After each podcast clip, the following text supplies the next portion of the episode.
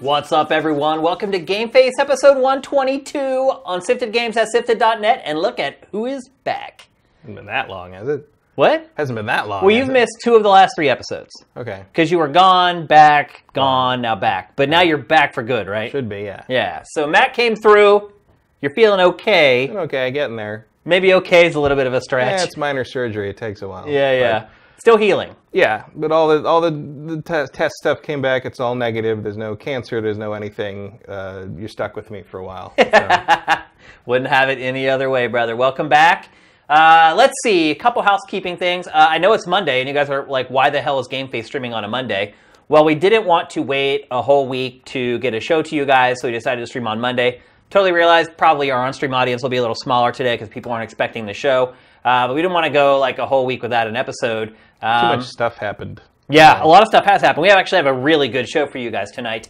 You got Um, a bunch of games to play. a lot, man. I, I I gotta say, this last week has been one of the best weeks of playing video games that I've had since Q4 of last year. Yeah. it's been great to have so many good games to play, and uh, it's been kind of overwhelming Yeah, because three big guns in the Yeah. space of very little time. absolutely, and all this has been going down while we're producing Pactor Factor 100, which, by the way, is gonna be awesome.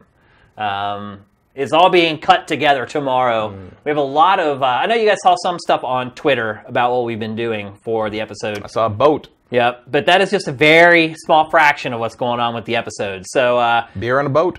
yep, beer on a boat, Marcus beer on a boat, and uh, so the show will be probably be going live tomorrow evening ish. Is that Pactor's boat? It is Pactor's boat. Pactor has a boat. Uh, yes, he has actually has two boats. Wow. Yeah, I'm sure he'd want me to call it a ship. yeah. he only, uh, he, I think he goes 50-50 with with a friend on the boat, so he actually doesn't own either one of them. But I guess if you put the two together, he has one boat. No, Oh, it's a, it's a timeshare. apparently. um, but anyway, the episode should be going live tomorrow evening at some point. Uh, we haven't even started cutting it yet. We're still collecting all the assets for the show. Uh, it's going to be a long day of edit tomorrow, getting the show ready. Uh, but we hope to have it done for tomorrow night. Uh, it will absolutely be worth the wait. It'll absolutely be worth the fact that Game Face is getting to you guys a few days later than normal. Uh, what else? Let's see. Subscribe to us on Twitch with Twitch Prime. We are way below last month. Like, Mm. it's so annoying. I don't understand why they don't let people subscribe and just let it automatically renew. No, I, I can't. Fi- I've gone to resubscribe mine as well, and like sometimes it turns over the first of the month. Sometimes it waits a few days. Sometimes yeah. it's, it's I've had someone reach inconsistent. out to me and they're like, um, it seemed like I, I tried to resubscribe and it wouldn't let me. like- yeah, it's it's it's The system's it's a little twitchy. it, yeah, the system's a little twitchy, definitely. Uh, but if you guys haven't done that already, we'd really appreciate it. Like I said, we're way behind what we made last month off of Twitch Prime. Maybe it's because everybody's given all their money to Ninja, who's making half a million dollars a month off of that program. I can see how totally. I mean, I'm shocked at how much revenue we make off of it, to be honest with you. Or at Mm-hmm. least last month I was.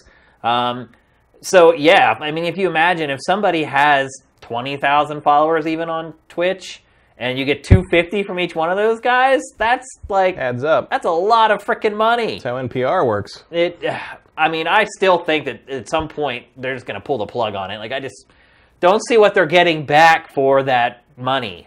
I don't get On it. Amazon, Yeah. I mean, they own Twitch, and then Twitch takes half. It's like, why are you taking half of the money from your com- parent company? It's really bizarre.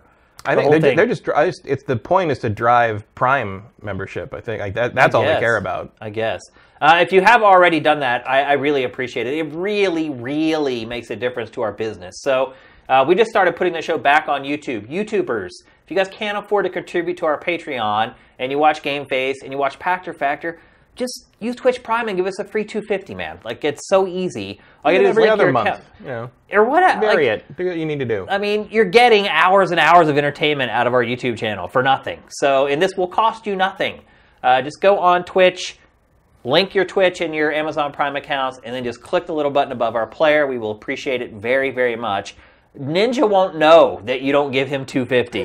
we will know that you gave us 250. We're a little guy. He'll- We actually notice the difference when you give us that stuff. So, appreciate it if you take the time to do that obviously our patreon is at patreon.com slash sifted if you do have a couple extra bucks banging around would be awesome if you could uh, kick us some money on our Patreon. Even if you just want to pledge for one month and buy Matt and I a beer or something, uh, whatever. And We appreciate every dollar. Um, and I think that's it. We have a great show today, tons of hot games. Let's get right into it. So, we're going to kick it off with what I think might be my favorite game of 2018 so far. Ooh. At least until God of War comes out, maybe Mm-hmm. here in the next few weeks. Uh, Nino Cooney 2. I, I just want to say right off the bat, um, I did not really enjoy the first Nino Cooney. I played it for 12 hours, and basically the only reason I even played it that long was because Marcus Beer loved it. Mm-hmm. And That's because he's drippy. and Marcus, I mean, In there's this series, Welsh people are magic, so Yeah. of course Marcus likes it. that may actually be why. it might be why. Uh, but he kept trying to convince me to play it, and I would keep going back. and I could not get into it. And I found it. Uh, the thing about uh, the last one is like like the real time but turn based kind of combat Yeah. thing. Like gr- was a grind after a was, while. yeah. Um, this game is almost everything that was in my head when I played the first one. Thinking it's too bad it isn't like this. Yeah. And then they did all of it Yeah. in this one. I would agree with you. I think this is the best thing I played this year, it is a great game. So you're seeing the opening cinematic right here. Just- which is one of the most shocking openings I've ever. I mean, it's really crazy. so the. The first scene in this game, they nuke New York. Yeah. So this is the president. I'm assuming The president of the United, States. Yeah. and he's driving to a summit in. They don't say what the city is, but it sure No. looks like it's, New York. It's New York. It's, and it's then some New York version of City New York. gets nuked. and then he wakes up in the other. So the that dark haired like tall guy in the in the in the blue gray coat you've seen in the that's the It's president, of, the the United president of the States, United States, yeah. transported to a fantasy world and decides to just kind of team up with this like little Uh-huh. little king kid with ears and a tail who mentions that he's half cat, which means his dad fucked a cat Yeah. which they don't seem. to- I mean, the cats are anthropomorphic in this, but th- there's there's some furry stuff going on in here that they don't seem to get into the details of. But I'm I'm I'm waiting for the I world haven't I haven't building to kick finished the in. game yet. No, I'm waiting for the world building to kick in. Um, So yeah. Yeah. so he gets transported to this magical fantasy land.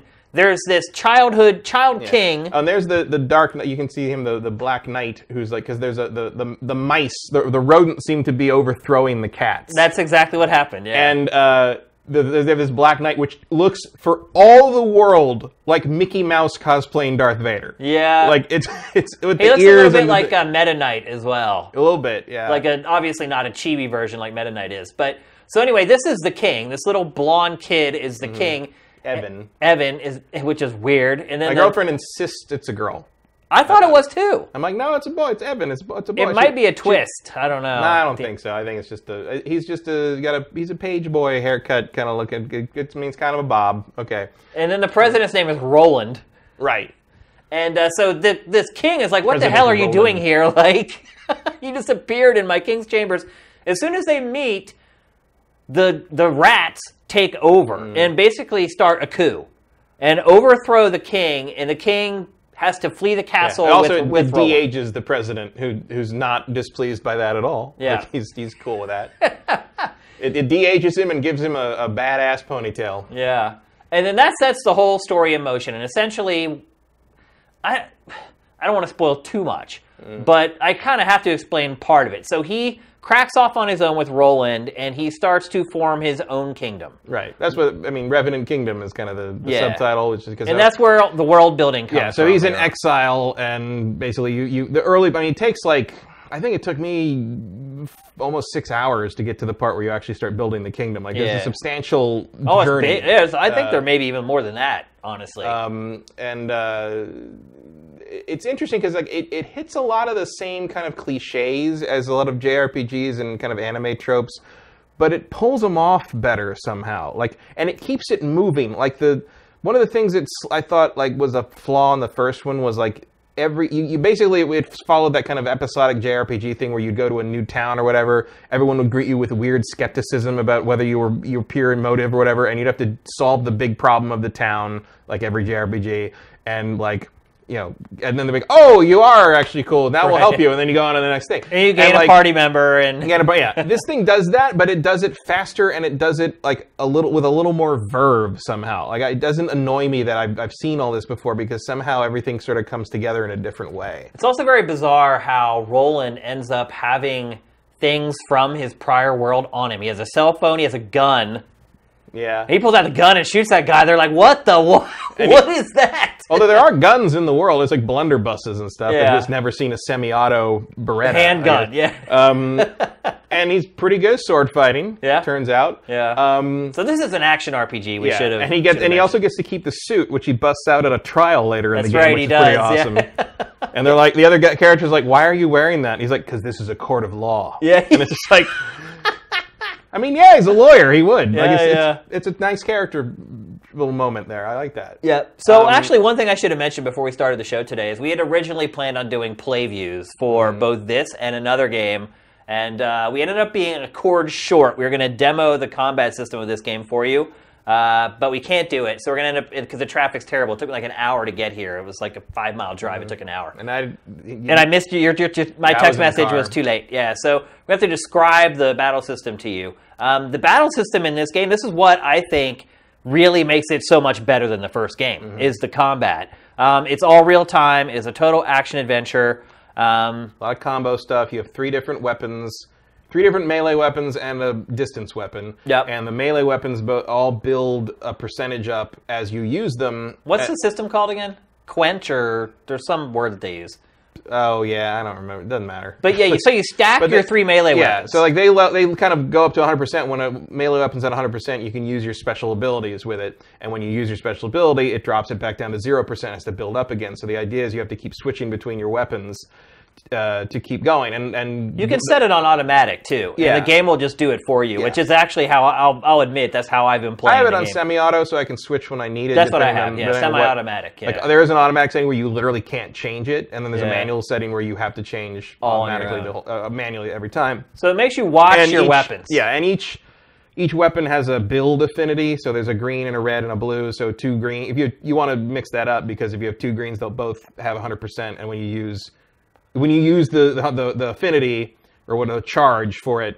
Um, it takes it away from all the weapons and you, you have equipped Right. of that same It'll drain all of them. color, so you Yeah. want to you want to mix and match. Yep. Um, And then you have a, a projectile. You have Yeah. a gun or a bow. yeah, you or got limited magic. ammo. Um, Some of the characters have like but they'll it's nice shoot to have magic or it's nice whatever. to have a little thing to to get a little distance on them. And then you've got uh, the Higglies, yeah. the Higgledy Pigglies, They add a lot to the game. who are like the little they're like the little uh, the equivalent of like the dust sprites in uh, in uh, Totoro. Kind They of. remind me of Pikmin in a lot of ways. a little bit, yeah. Um, Pikmin are choos from the. s- I the mean, they're, Sonic they're franchise. every weird, cute little spirit thing in anime ever. Yeah.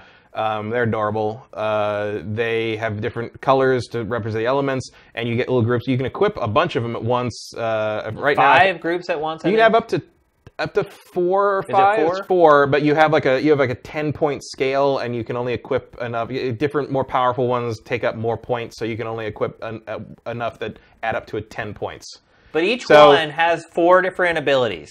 Yeah, They'll and some heal, are passive, they'll some of them are attack, not. But like they'll yeah. they'll do a thing where like they'll kind of during the battle you'll see a circle appear around and you run into it, press X, and That's uh, the one thing I do not like. And they'll is that use- you have to physically run into their little circle and hit X to activate their abilities. It seems to me there should be a, an easier, better way to do that. You can see the circle right there, actually. I kind of like it because what, what I've noticed is if you switch over to because I spend most of my time playing as Roland in the me battles. too. I always have him And first in my if you party. switch over to Evan, he's usually in the back because he's kind of the magic character. He's usually in the back, closer to where the circles are- happen. yeah. Um, so I've kind of like I, early on I wasn't using so you them can much see at right all. there that cannon yeah, to the he turns into a left. cannon. that is uh, from using the. the pur- dark purple ones have like this giant like black hole singularity attack that just is amazing. Like, it's, Yeah. it's really good for the ga- I bosses. mean, the game is gorgeous. There are moments where it's a little rough around the edges. I found it um because I assume you're playing on regular PS4, so Yeah. I'm playing on uh, Pro. And it's gorgeous. The HDR is amazing. This thing looks The coloring un- Um, it just in this. pops it's the, in a probably the way. best looking cell shaded game I've ever seen. Yeah, and it's um With all due respect to yeah to various some of the Dragon Ball Xenoverse stuff. Yeah, but this is the incredible. Lego And like, stuff. is also like on my TV, the HDR kicks in because when you start it up, it shows that big picture of of Evan on a balcony looking out over the city, and the HDR kicks in like after that picture's been up for a couple of There's seconds. that attack you were talking about right there. and you can see what the HDR does to this art style, and it's amazing. it, the it- game pops. Yeah. Like even on my non HDR TV, on my base PS4, it, it looks amazing, particularly in like the close ups Yeah. during cinematics.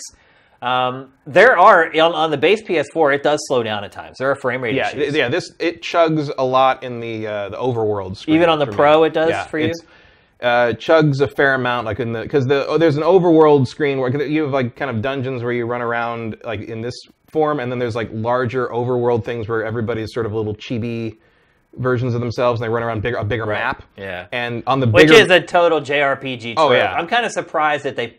I almost feel like they put it in the game just because. well, there's a lot of Because there's some dungeons where you never go to that view, and it's the engine's fine. Like I don't understand why they do that at times. I- it's just easier, I think, to build something of that scale uh, on that scale rather. Like, Yeah. so like you've got the big area of the continent out, and then you save the the really detailed, more you know, more constructed areas for kind of the more story dri- dungeons. dungeons Yeah. and the story driven stuff. Yeah. Um, it's, th- th- there's a there's an element of that in every in even the presentation, which I find re- weird. Is that like Here you so- can see it, and it matters which way you approach an enemy as well. So you want to Yeah. approach an enemy from behind if you can. Yeah. Also, uh, you can be surprise attacked uh, if they hit you from behind, Yeah, which yeah. I actually I actually had to turn my back to one and get hit that way because it's very hard to get screwed by this. It's not like Persona or like Persona's ready to kill you at any Right. given. mo- Like the game's pretty pretty easy. It, like, no, the overall. game's really easy. and um, That's probably my biggest complaint with the game is how easy it is. yeah, it it's- doesn't. and there's no difficulty setting, so it's it not does like, not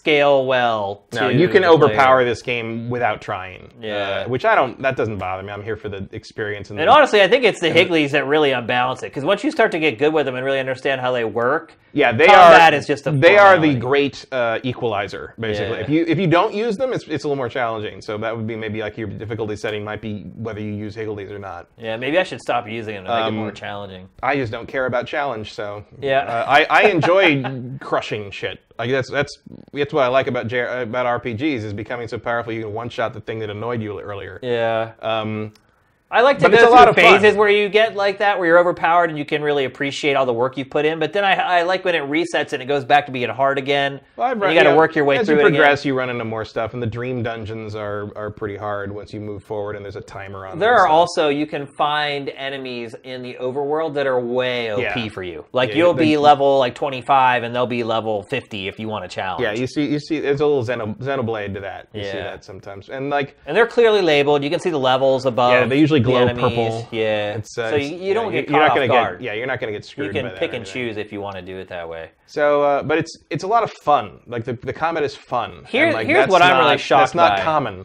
Here's what I'm shocked by is how good the combat feels. This game is developed by Level 5. Level 5 is not exactly known as an action game developer. But the hack and slash combat in this feels absolutely Somewhat, but I mean, great. I mean, they did Dark Cloud too, which felt real good. I mean, And he- that was that is I'm glad you long brought time that up ago. because this a lot of really- Dark Cloud too This in is this. Dark Cloud. Yeah. Dark Cloud and I got no problem with that. I, I hated the art style in Dark Cloud. It was like the ugliest, like weirdest, like it looked first one, unique. yeah. I thought both of them were that way, but the design of this game comes from Dark Cloud. All there's the a lot world of it. building stuff, uh, which we haven't even got started talking about yet, is the world building. Um, so after you play, it took me longer than six hours before I started getting to the world building. Maybe I was poking around more than you, know. but but it took me a while before I got to it. And essentially, you finally find this piece of, piece of land where you want to build your kingdom, um, and then, Then you have to have a tactical battle, right, which is a whole other thing. right. We in haven't it. talked about that yet. So there are parts of this game that literally are Pikmin.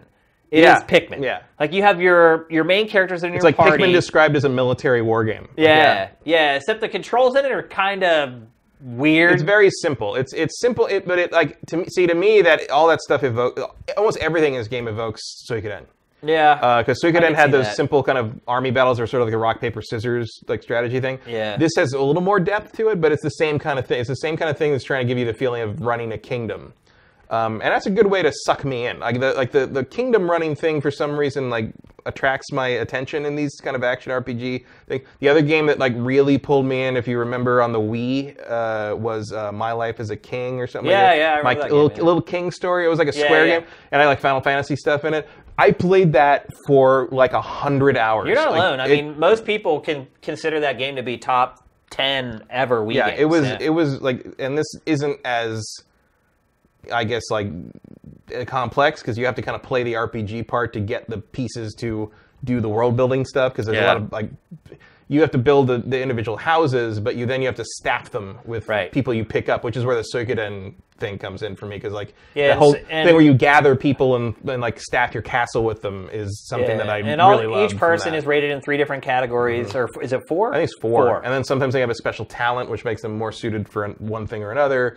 Like, there's a lot in here. yeah, so you assign people. You walk around your, your kingdom, which I love. Like, Yeah. It's, it, it's, You it's- assign people, so you build buildings, and each building has a different thing that it will improve. It'll improve your weapons, your armor, your magic, but then it starts to get really granular. Like as you start building out, like you'll have like something that will just help you like with one specific buff. And you assign people to work in those buildings, and then you choose the research you want them to do.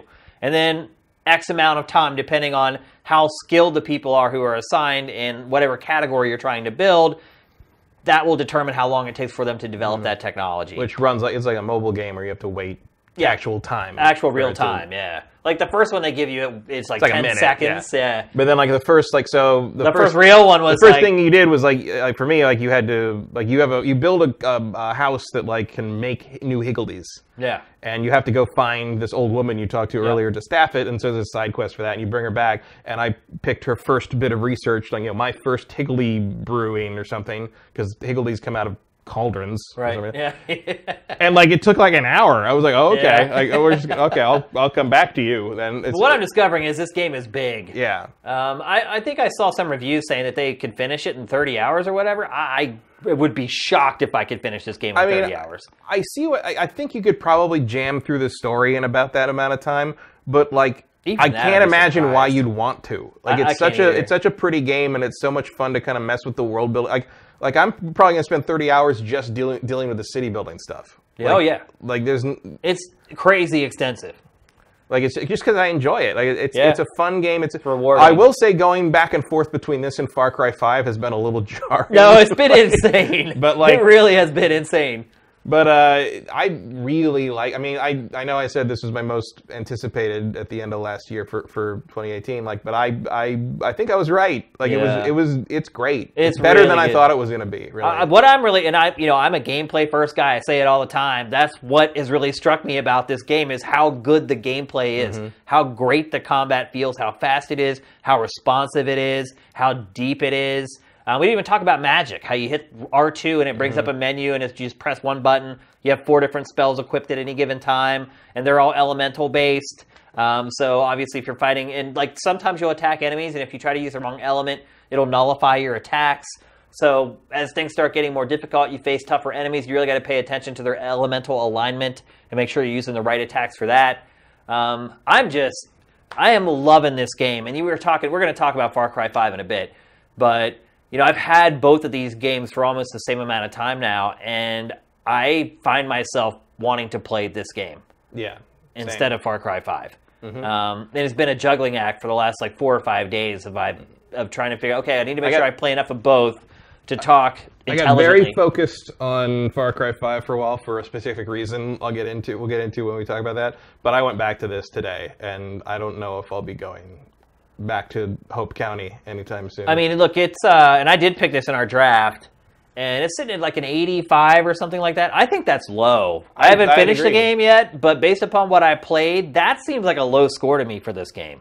Yeah, I'm not sure what. I mean, I, I didn't read a ton of the reviews, but it's it's it feels like it it may not like really contribute anything super original, but it is doing some stuff that a lot of RP, JRPGs haven't done in a long time, at least not the ones I've played.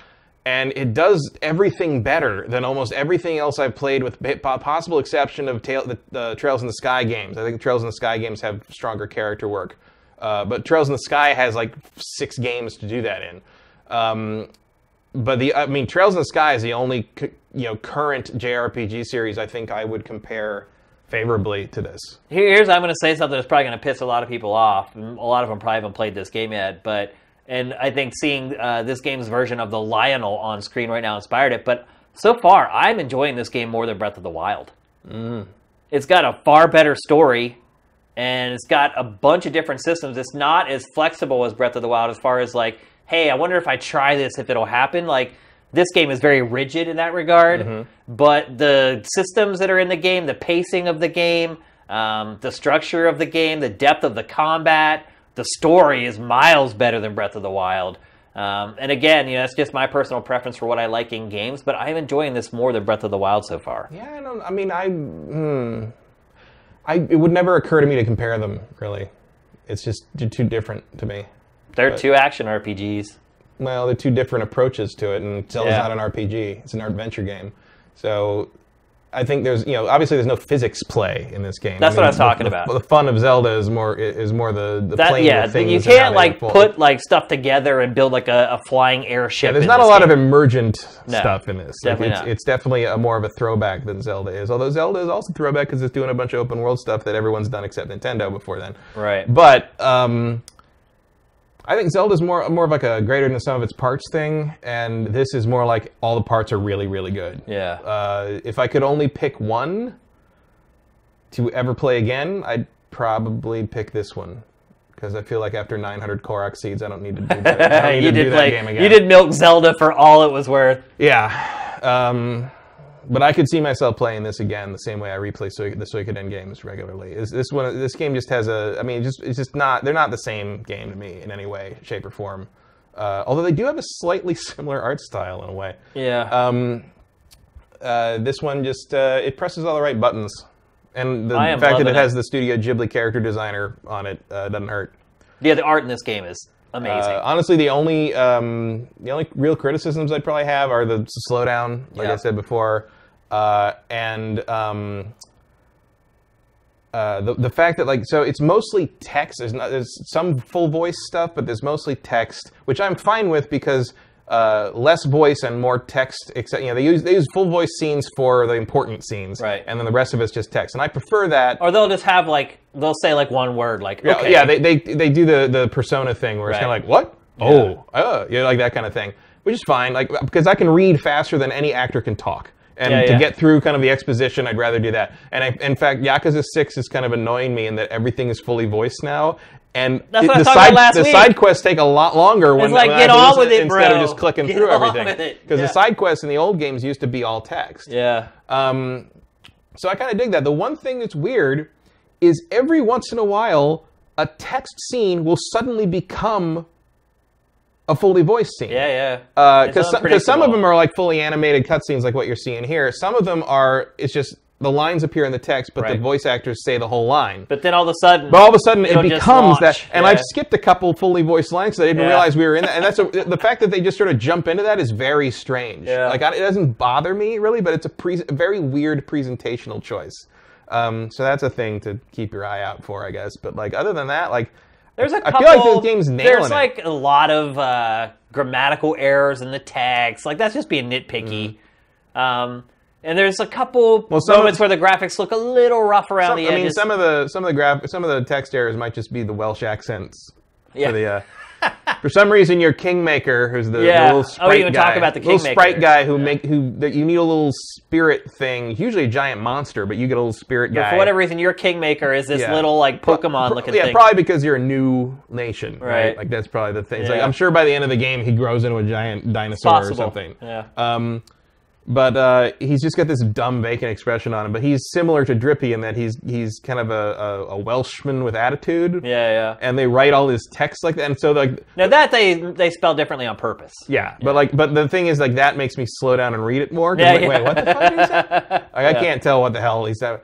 You know, I, and and it just, I just I try to image in my, I try to picture in my head how Marcus would say Yeah. the line, and then it makes sense. Right. So every every all the fairies in this game have and kingmakers have have Marcus Beer's voice in my head because he's the only Welsh guy I know well enough to know how he'd say it. He's just the about only anything. Welsh guy I know. Unless there's someone on Sifted that's I know a few from Welsh Wales. people, but he's the only one I've been around enough that like I know how he'd say almost everything. Right, right. And so he is basically Welshman. yeah, he is he is the kingmaker. Not to be confused with the freshmaker. It's Uh, Yeah. I, I a very mean, different story. I would say, look, if you've never liked JRPGs, I don't think this is going to change your mind. No, this is more like a really, really good take on action JRPGs. I also like this more than Persona 5. I would agree with that as well. Uh, Um, there's not all these weird broken systems that they try to jam into the Right. game that didn't, that can't be rectified across other systems. This game And it- is kind of airtight in that way. And this game doesn't spend 10 minutes every single time they meet a new character recapping the premise of the game. right. uh, Yeah. which was Persona 5's specialty, as though I haven't been sitting here for 12 hours right. Yeah. playing. It's like you don't need to explain what's happening every single time. In this one, at least, all you have to do is be like, yeah, Evan's the king. Come join the kingdom. Cool. Like, that's the end of Yeah. it. Like, it, it moves, it's fun, it's bright, it's bouncy, it's got tons of different things to do. If you get bored of one thing, you can do There's something variety else. in the Like, game, absolutely. That's what I really like about it as well, and all of them are handled really well. and it's just fun to hit things with the pointy stick, even Yeah. like on a very base visceral level. Yeah. Like, it, I, I, think- I love it. I think say great. go go buy it. I don't think you'll regret it at all. Um, I, I mentioned last night as I was playing it, I was like, man, this game's so freaking awesome. And I just wrote like, hey, if you're sitting on the fence on this game, leap, go do it. Mm-hmm. And somebody wrote back to me, they're like, I didn't like the first one, and I, I'm like, I didn't either. I like the first one, but I think this one is so much better. Oh, yeah. and like I would, re- I recommend this one like wholeheartedly. Whereas the last one, I'd feel like I need to give you a list of like things to be ready for. you Right, know? yeah. Because the combat in the first one is is fine, but it's not. It doesn't grab you, doesn't hook you unless you're really into that kind of approach. And this one is just it's just tap tap tap hack hack slash slash combo combo. Like y- it's great. Like it- it's it's tons of fun. go buy it unless you absolutely hate JRPGs. And this doesn't even really feel a lot like a JRPG. Like the overworld stuff kind of tips its hand a little bit. Yeah, Um, it's got a little bit. I mean, it's got a little bit of Dragon Warrior to it in some ways, I guess, in terms of kind of the look. In in, in this in the same way that like you know, there's a lot of anthropomorphic animals and the and the the world kind of has this sort of feudal like everyone's a king sort of thing going Right. on. But like it's got a lot of variety. It doesn't stick to one thing or another. Like one of the early places you go is basically Vegas. Yeah. I mean, it's there's a lot of cool stuff in And this. then there's like um, there's kind of some investigative stuff in the game, where you actually have to go and like hunt for clues and things like that. Like they really switch up like the objectives and the things that you're doing. Um, Yeah, but part of the problem I had with with uh, that made the second kind of half or maybe the last third of the first game a grind for me was I just felt like I was doing the same thing in every location. Yeah. And over and over and over and just already in this I'm only probably 15 16 hours in, but like already there's more variety in what you need to do and where you need to do it and how it works. Uh, like you, you- just because you're going to the next like big lo- you know centerpiece location for the story doesn't mean you're gonna be doing the same thing you were doing before. Because before it was like go through dungeon, do you know fight five thousand things, come back with item. All right, we're, you're good now. Go to the next town. Like that's not how this works. And also, every time you come out of a dungeon, come out of a a major story quest or side quest, you, you usually are coming back with something that's going to make your your your uh, city building thing uh, you can upgrade something, or you can add, you know, uh, you know, assign new personnel to something to make something, or the research possible, or level something up. Like you're always moving forward and upgrading and getting. There's always something cooler. every after every battle. It's Yeah. like you check because you could have got a new weapon or something that you can fiddle with to set up your inventory with, or restack things, or resort who in your party is getting what. Like there's just always something to do in this game, um, and it's paced very well. Uh, very little downtime. Uh, I just I really really like it. Um, if you trust my opinion in games and you don't hate JRPGs, you should go buy this game. I agree. All right, let's move on. Next gen is a coming, Matt. I think we're finally starting to see consistently week by week um, little hints and little announcements, little leaks here and there that have traditionally always tipped the hand that, hey, next gen is finally coming. And we're starting to get those. We got the rumors about PS5 dev kits being in developers' hands at least by the beginning of this year. And now we're starting to see developers start talking about next gen. I will talk about GDC in a minute. There was more stuff about next gen there. Um, but probably the one that I think is most important it, as far as like, okay, the transition is coming, is that CD Projekt Red announced this week that Cyberpunk 2077 will be PlayStation 5, Xbox 2 ready. Um, it did not say whether the game is going to come to Generation 8, Mm. meaning PS4 and Xbox One, I mean, I would think is going to Because- double dip. Yeah, I, I mean, I would think it's the same thing. I think it's the scalability means. I Yeah. think you'll be like, like you've said before. It's like it's going to run on both, but it's going to look way better on five and two. Yeah. Man, we need to come up. uh, They really need better nomenclature. yeah, I, or- I mean, PS5 is fine, but I need to know what you want to call the Xbox One. Two. I mean, it can't be the Xbox One Two, right? This is- Yeah.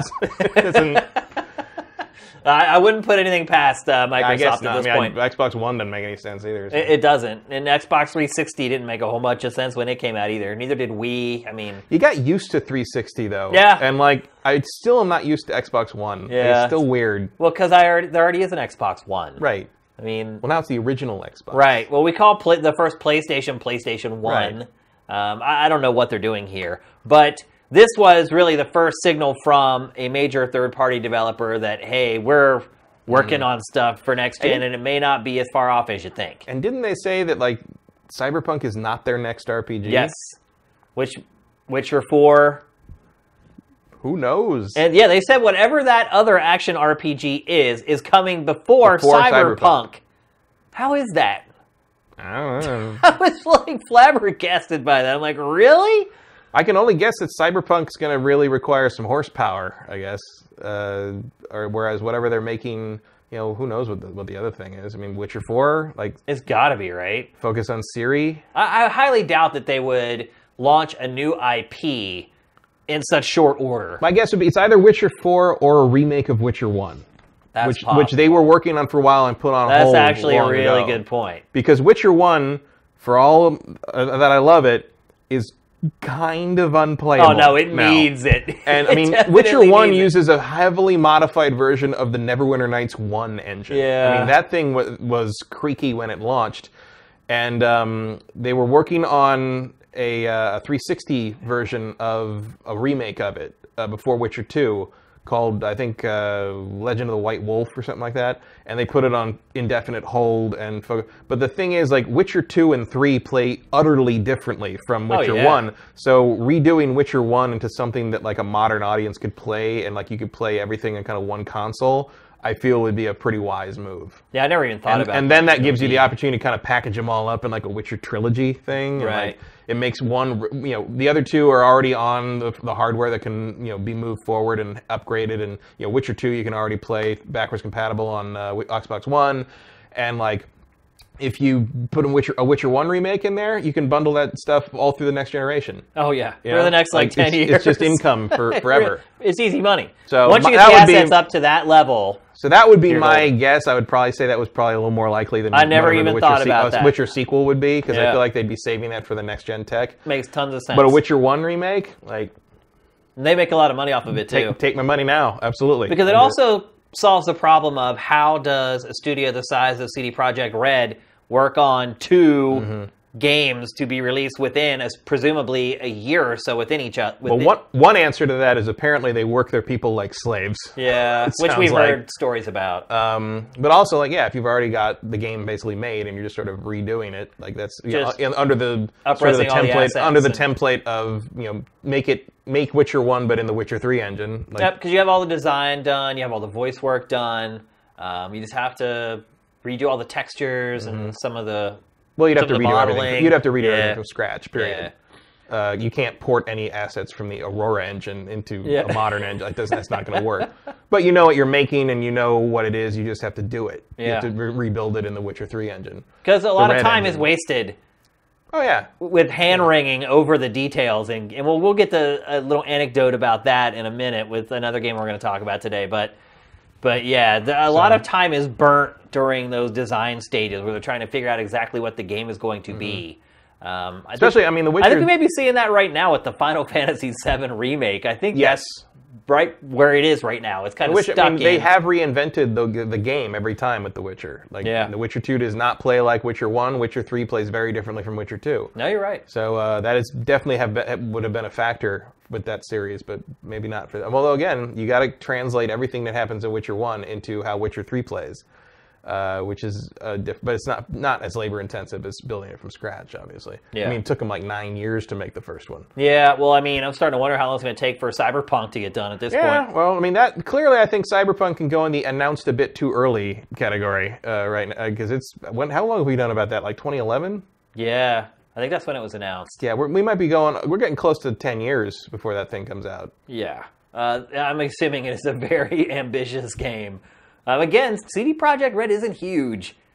They're pretty big now, though. Now, I mean, after Witcher Three, obviously they can hire out a little more. Have, did they launch another studio? They have I two- thought I, think remembered that they, did. I don't, they have satellite studios. I don't know if they're That's what I full fledged, thought. but they do have like two teams. They, Yeah, they, they yeah. are big because I mean they are they are one of Poland's pride and joy. Like that company is is a matter of national pride. Well, you think about Poland And it should be. game development. Is there any other brand that comes to mind? Not on that level. Um, and of course, Wi- I mean, The Witcher is was a brand already. I mean, Right. The Witcher was like Harry Potter big in Poland. Yeah, yeah. Uh, it was modern, fairly unknown outside of Eastern Europe before the, the Till games. now. Although not if you ask the author of the books, who thinks that the books are what made the games sell millions of copies. Right, right. And it's like, bro, I've read the books, I bought them all. They're pretty good, but I never would have known they existed without this game. Well, Like, there's he, no he way. lives in Poland, I'm assuming. Yeah.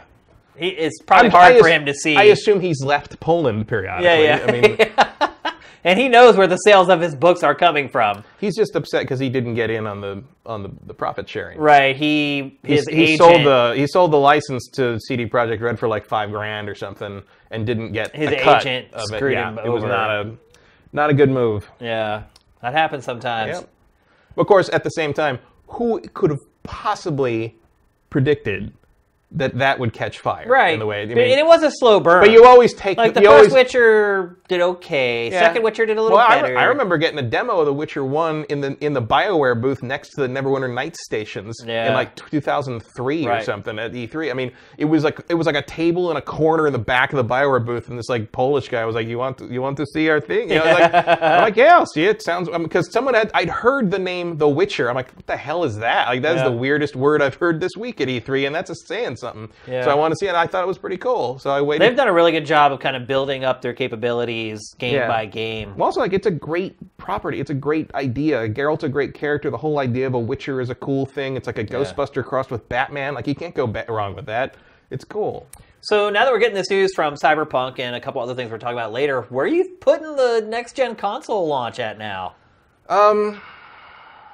I mean, I'm not going to judge anything by when CD Projekt Red thinks you have something ready because you'll, you'll be here That's a all good day.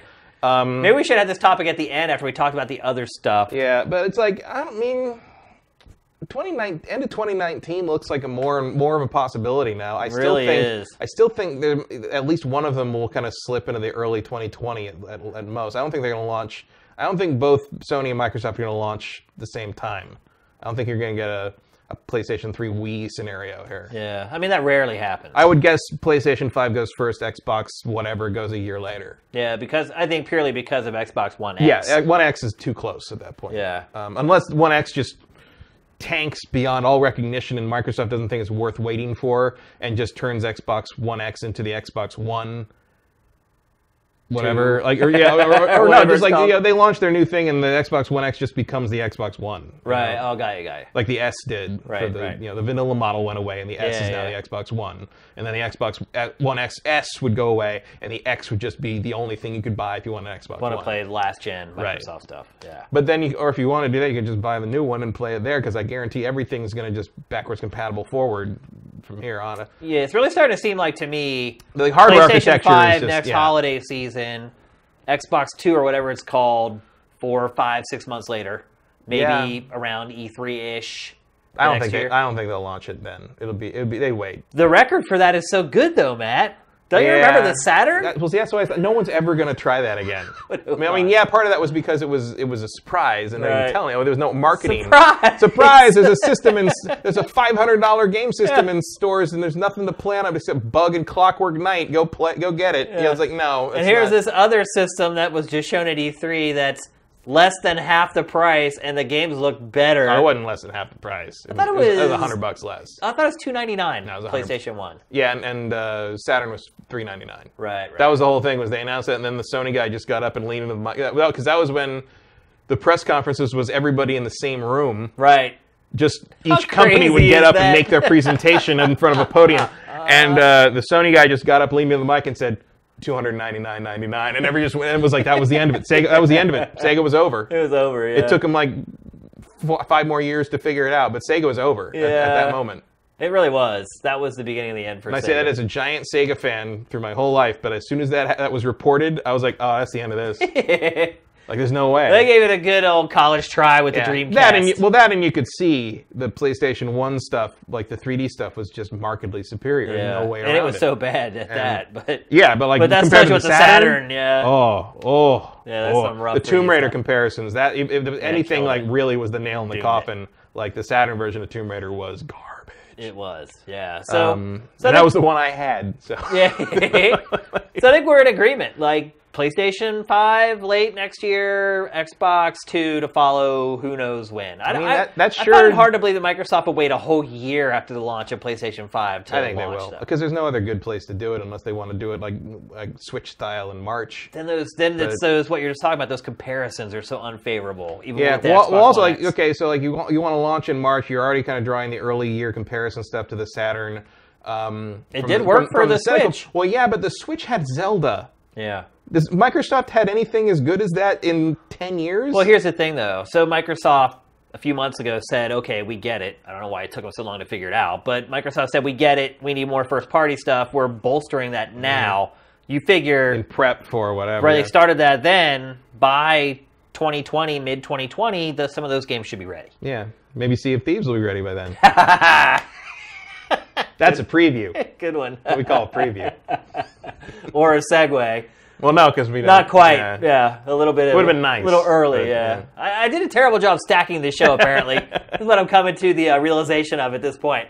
Uh, let's move on. We're going to talk next about GDC 2018. Happened all last week in San Francisco. Mm-hmm. Uh, I did not go. I haven't gone for several years now. AKA, my Twitter feed gets full of people I know drinking together. Pretty much, that's what it is. Yeah, yeah. That's my and my Facebook feed. It's Yeah. just all my friends that I know in the industry getting hammered at Buddha Bar. Yep. That's pretty much what it is. Oh, you, there's there's a period like the first couple nights where you just see people tw- just tweeting in Facebook. It's just Buddha Bar. Like that's it. That's all in You just caps. have to It's say just like- one word, and that's where everybody just Yeah. goes. Yeah, um, I do miss it. Like I seeing all those posts, I'm like, oh, I wish I was there. Yeah, I, GDCA has never had like the most exciting like game stuff. Oh, yeah, but- coverage-wise, but it's I've definitely had the most worthless. the best social times I think at Yeah. GDC because everyone's a little more laid back. No one has to everyone's- work hard. No, it's there's just- nothing to report on. You're just there to go like see presentations, and sometimes you're there to give presentations, but you know, Yeah. it's, you're, it's just in front of peers and not customers, so it feels a little different. Feels a little less like people are gonna like freak out at you. yeah, I mean, if you were on Sifted last week, you probably would have had no idea that GDC was going on. It's a low key event unless you're actually making video games. Yeah, it is really all for the developers, and it's a chance for the developers to get together and kind of put their heads together and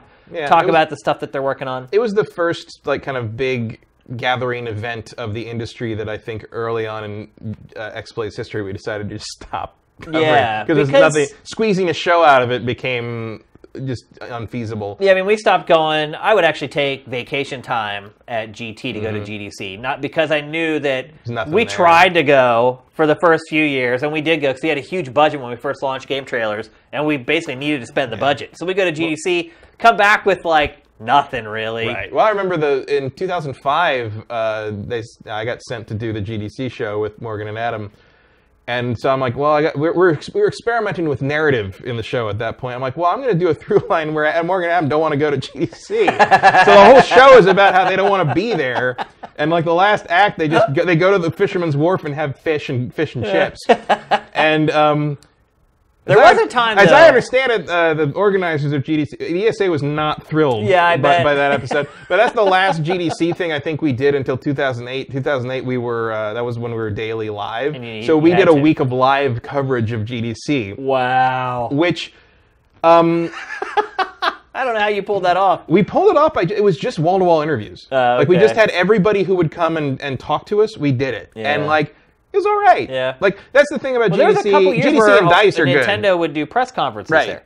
Like I mean, they, didn't they, Iwata they show swear it off had the- nothing to do with GDC, but they were just going to be there. Didn't Is the Iwata thing. show the DS for the first time at GDC? That sounds right. I think it yeah. was, They've yeah. always done that, where they kind of. And I do thought it- they showed the Wiimote for the first time at GDC as well. No, they did that. That was a separate event at the same time as TGS, Oh, okay. because um, I was there for that. I remember that, and But that stuff doesn't happen anymore. no, no, there's it's it's much more about kind of just like programming trips, tips and t- tricks, and kind of techniques and new tech, and like there's nothing, no game release of the Networking. show from the tech. But I will say, if you are you know interested in be- in getting into game development, that's where you go. Well, someone I, I mentioned this before, but somebody on Sifted is working on an indie game, And they reached out to me and they're like, "What should I do? Where should I go?"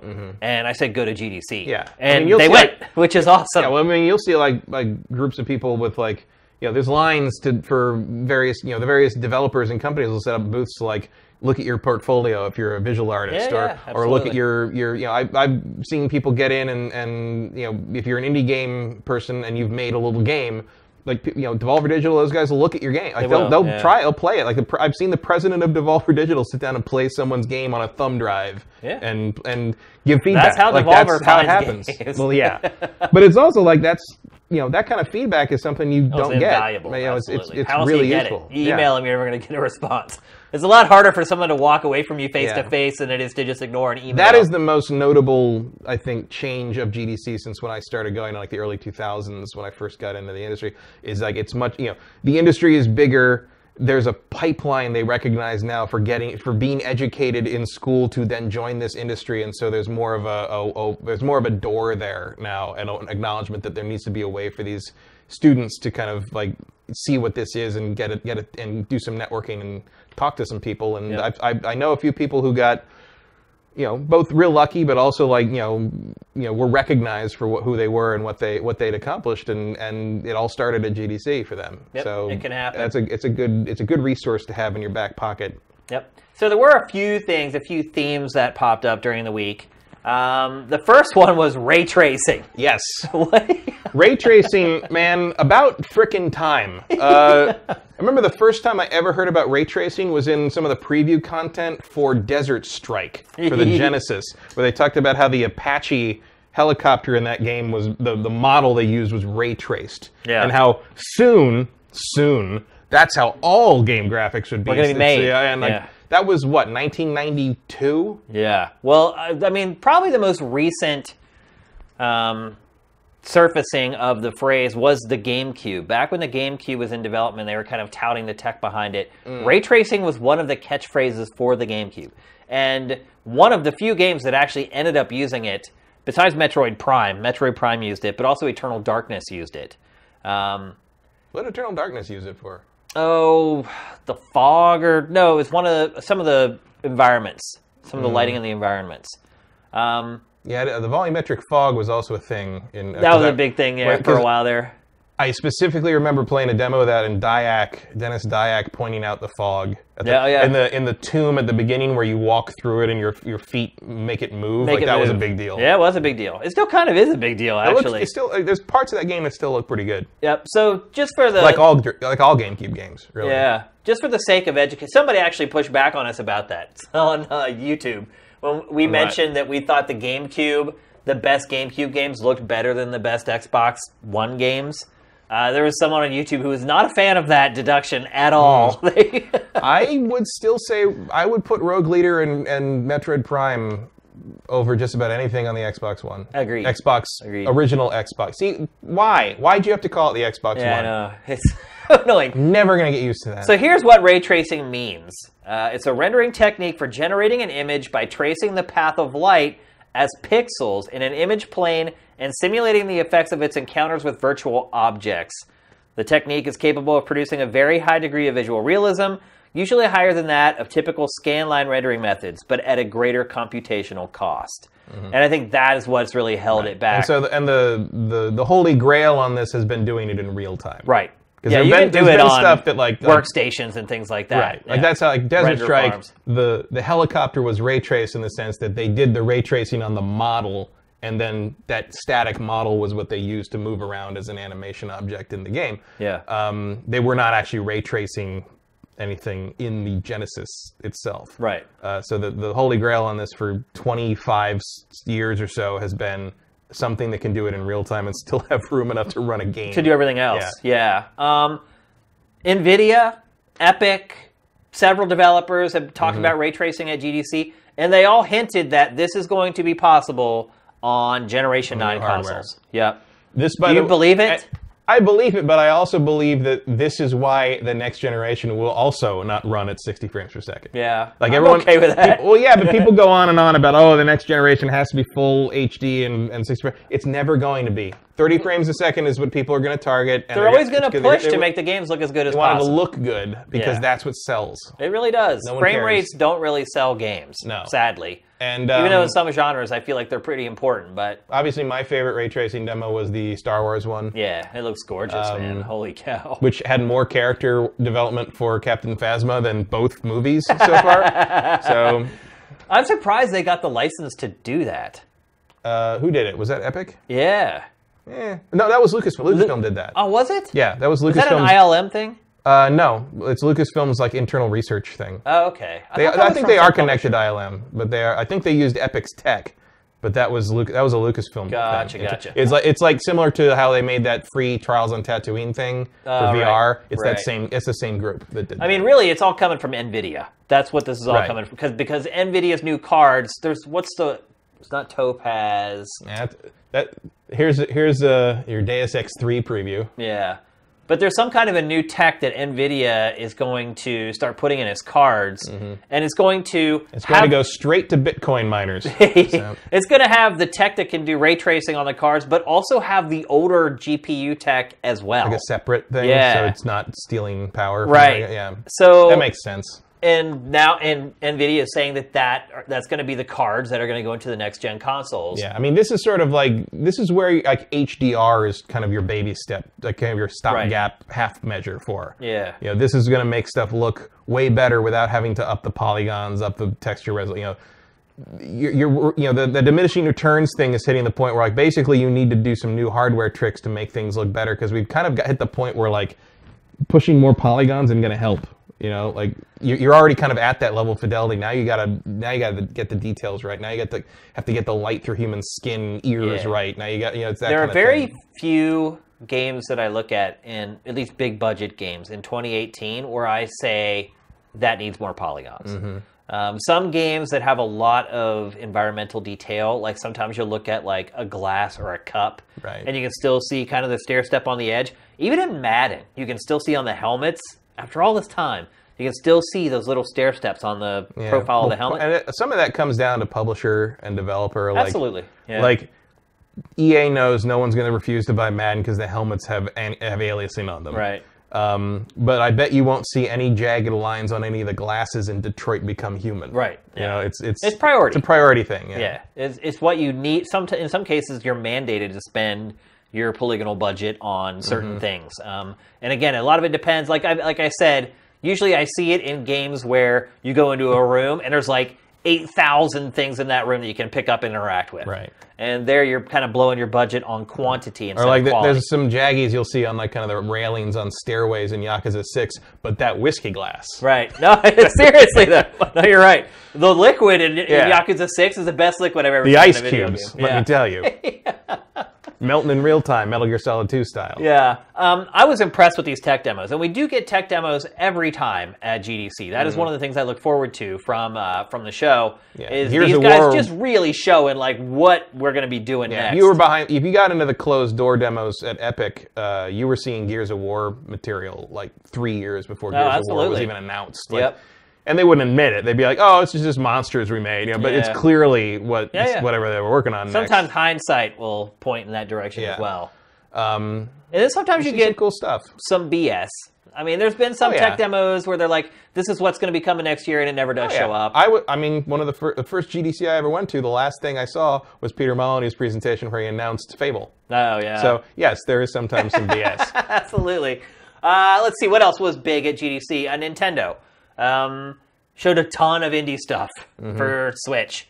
Uh, Switch is quickly becoming like the platform for indie stuff. Um, everything's Ano- getting. Uh, Another phrase you could use is dumping ground. Yeah. Because so much of it is old. No, you're right. Um, I was mo- the thing I was most interested in, I think, was the fact that Shadow, uh, uh, Shadow the Ninja, is it Mark of the Ninja. Mark of the Ninja, which used to be, I think, Xbox. Only, it was an and exclusive PC. Xbox game. Yep. Now you now it's on the Switch, so I guess Yeah. that they they that, They're remastering it as that well. agree- yeah, that's good. I mean, it, it needs it. Yeah. Um, but the the agreement, I guess that that is over, which is good because that game is awesome and more people should play it. Yeah, absolutely. Um, but yeah, there are Pillars of Eternity one, two, and three. The whole trilogy's coming. That's a good good get. Yeah. Um, three or four indie games announced as exclusives for Switch. They wouldn't say how long they were going to remain exclusives, but at least timed exclusives on three or four of the different games that were announced. So Nintendo's starting to invest some money with indies to get the stuff first, at least for a period of time that we, we don't know what it may be. Mm-hmm. I mean, it's it's at least like Nintendo seems to be. I think I think it's safe to say that Nintendo is acknowledging the importance of indies in their schedule because if they don't have these, it's just the same thing they've done for two consoles where there's nothing for. Well, I think months. it's it's pretty. This is one of the exclusive games for Switch, at least at first. This is called Garage, um, but it's pretty easy to figure out that it's much cheaper and easier to throw 200 grand at an indie developer for Yeah. three months of exclusivity than working with Platinum or Sega to create Bayonetta 3, where you're Right. Well, spending hundreds of millions. Oh, And also, like this kind of game seems a little more fitting for kind of a handheld. How about this game? This pool game. It's like billiard thing. Yeah. it's crazy. I mean, it looks like something you'd see at like an indie demo at PAX. It does, Um, yeah. maybe it was. I don't know. It's Um, the most interesting pool game I've ever seen. I'll say that much, which isn't saying much, in all honesty. Yeah, but the str- I mean the strength of a lot of the indie stuff is you can you can, these concepts get made that like would never have passed a boardroom at EA. Yeah. And you know it it, it might as well be somewhere. Yeah. You know. But Nintendo showed like over a dozen new indie games for Switch, just like that. And it just showed a ton of new indie games for Switch not that long ago. And these were all new ones Yeah. that were well, if just you announced. don't, I mean, they don't have the bandwidth to make you know their top tier Nintendo stuff, you know, quarter by quarter by quarter. Yeah. So I mean, Luminous remastered. yeah. So by doing this, I think they you know they they found a way to plug that schedule problem they've had for three generations. Yeah. uh, and it's a good solution, especially if they can move it forward as going forward. It looks like this kind of you know their their video here uh, seems to imply that they're going to start trying to kind of make the Switch a more tempting place for indies to go. Uh, if not exclusively first, at least there on the same day one as everything else, and that's the most important thing right now. Because right now you're kind of looking at a bunch of stuff you've had for two years on PC or, or PS4 or whatever, Yeah. uh, but if you can get day and date with all the other platforms, I think you've got a, a larger audience there. Well, the funny thing about it is, the Nintendo strategy is very similar to the strategy that I had with Sifted, which was, hey, we're this startup, we're just starting out, we're not going to have a ton of money to create original content, at least not enough to fill the channels every day. Well, So- Nintendo has that money; they just don't want to spend Yeah, it. Well, I did not have the money. Do not have the money. So it was a great way for me to make sure that the, the website was relevant every day. Was to create this this aggregator content curation service. Um, and and uh, you know, for us personally, a lot of it was just why would we report the same thing that everybody else is reporting when Mm-hmm. there's 20 of those stories out there already? Why are we going to report it too? So. But uh, Nintendo's strategy of just making sure that there is always content for Switch is working. Whether you like the content or you don't like the content, Wow. or you like indie games or you don't like indie games, or Didn't you, work too well in February, but yeah, yeah, it was a bit I of a- said it's going to slow down. it Just- Uh-huh. did. It was it came in third in February. The Switch, the first time it wasn't first since it launched. Yeah, Yep. Fo- Following Mario and Zelda is a tough act. Is a tough act to follow. I mean, I would say that It'll I pick think- up. It'll pick up later in the year when Smash is around, and, and I think the Pokemon game looks more and more real as Yeah. we move forward. Well, I think uh, what you're seeing is that the staying power of Zelda was far more powerful than the staying power of Mario. Yes. Zelda sold consoles from March to November. Mario sold, sold consoles from November to January. Big Well, difference there. I, I think the argument can be made that Mar- that Zelda was a v- much of a newer and different thing. Yeah. In, a, way, in a way that Mario was. 180 Game of the Year awards or something ridiculous. Mm-hmm. Um, and that's going to get people in, onto your. And plus, a lot of people that would have. Mine, but And look, if Mario had come first, a lot of people would have bought it for Mario, and then maybe Zelda wouldn't have done as well. I think Zelda would. I mean, Zelda Zelda was a revolution in that series. Yeah. Uh, for you know whether you like it or not, um, Mario was another Mario game. yeah. Uh, it it was another Mario game in the form that I would prefer, as opposed to sort of the Super Mario World or new Super Mario Brothers mold. Uh, I think that's the other thing is like Zelda has a little more cachet, both in, in the sense that like Zelda doesn't come around all, all the time. You know, Yeah. Mario's a much more constant presence in the release schedule. Yeah, because he has all his little sports spin offs. Sports and then things, He has you- the 2D games. The 2D games, you've got Yeah. the the, the I'm surprised 3D world. Nintendo hasn't started doing more. well, I mean, they do have kind of the handheld Zeldas, um, Mm-hmm. but I'm surprised that they haven't gone back to kind of that 2D thing with Zelda as much as they've gone back to that well with Mario. Yeah, I don't know. I, I think Zelda just doesn't sell like Mario does, so there's no reason to kind of keep feeding that beast. Maybe. And Zelda's, you know, I think they also recognize that Zelda has kind of become an event. Yeah. You know, and like you, you want to flood the market with it, it's not going to be special anymore. Yeah. And Mario can sustain that. I don't know if Zelda can sustain that. Zelda is more of a special a special event to me. Um, I do feel like we're going to get the next one sooner because I think they're going to Majora's Mask it. Well, they got the engine now. Yeah, the engine. They just build a new map Yeah. and, and go wild. Like that'd be great. Hopefully, they really build some dungeons this time. But That would be yes, great. real dungeons would be like I said. You put some actual dungeons in Breath of the Wild, you got a pretty good Zelda game. you have a really good Zelda game right now they got a good Zelda Overworld. Yeah, Now Agreed. you just got to put some dungeons in it. Yep, exactly. Uh, and so- then it would deserve the scores that it's Yeah, been getting. then it would be maybe the best game in the series Yeah. for me. Like, Maybe one of the best games ever. Yeah. I, that, people think that already, but I think they're not realizing what are they going to do when they put real dungeons in that game. Yeah. What are they going to give it a 15 out of 10? Yeah, well, it's your it's your thing about like where if there's no story, you give it a zero. Yeah. because otherwise, what do you? What do you do when there is one? I mean, How there's, do some- you, how there's do you something say that this game's better? there's something to be said for judging a game by what it's attempting to do and not attempting to do, but um, it's not att- it, Zelda Breath of the Wild did not attempt to tell a story. Didn't. and in any real meaningful sense, and did not attempt to give me any dungeons, which is what I'm here for. Yeah. Um, so if they can if they can make that more standard Zelda experience and sort of merge it with this new thing they've made, uh, I think you're looking at an all timer. Oh yeah, absolutely. Uh, the other big story from GDC was developers unionizing. So there were kind of protests and walk-ins, I guess is the way you put it at GDC, Yeah. where people who supported unionizing among developers walked into panels in mass and kind of made a scene. And uh, well, how do you feel about that, Matt? Do you think developers unionizing would ultimately be to the good or to the bad? Uh, be the good because they're horribly mistreated. Uh, the problem is there's always going to be somebody willing to work for nothing in that field. Like that's.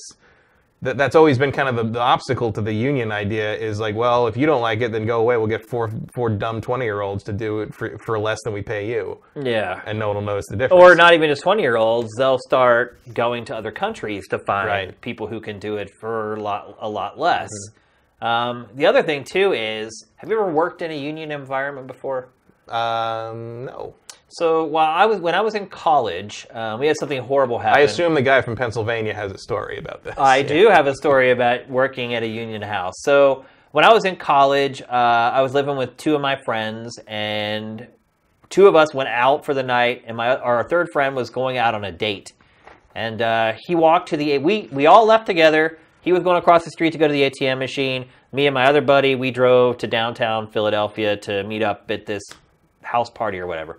Um, we come back, the cops are waiting, and apparently when he had gone over to the ATM machine, he was mugged and he was killed.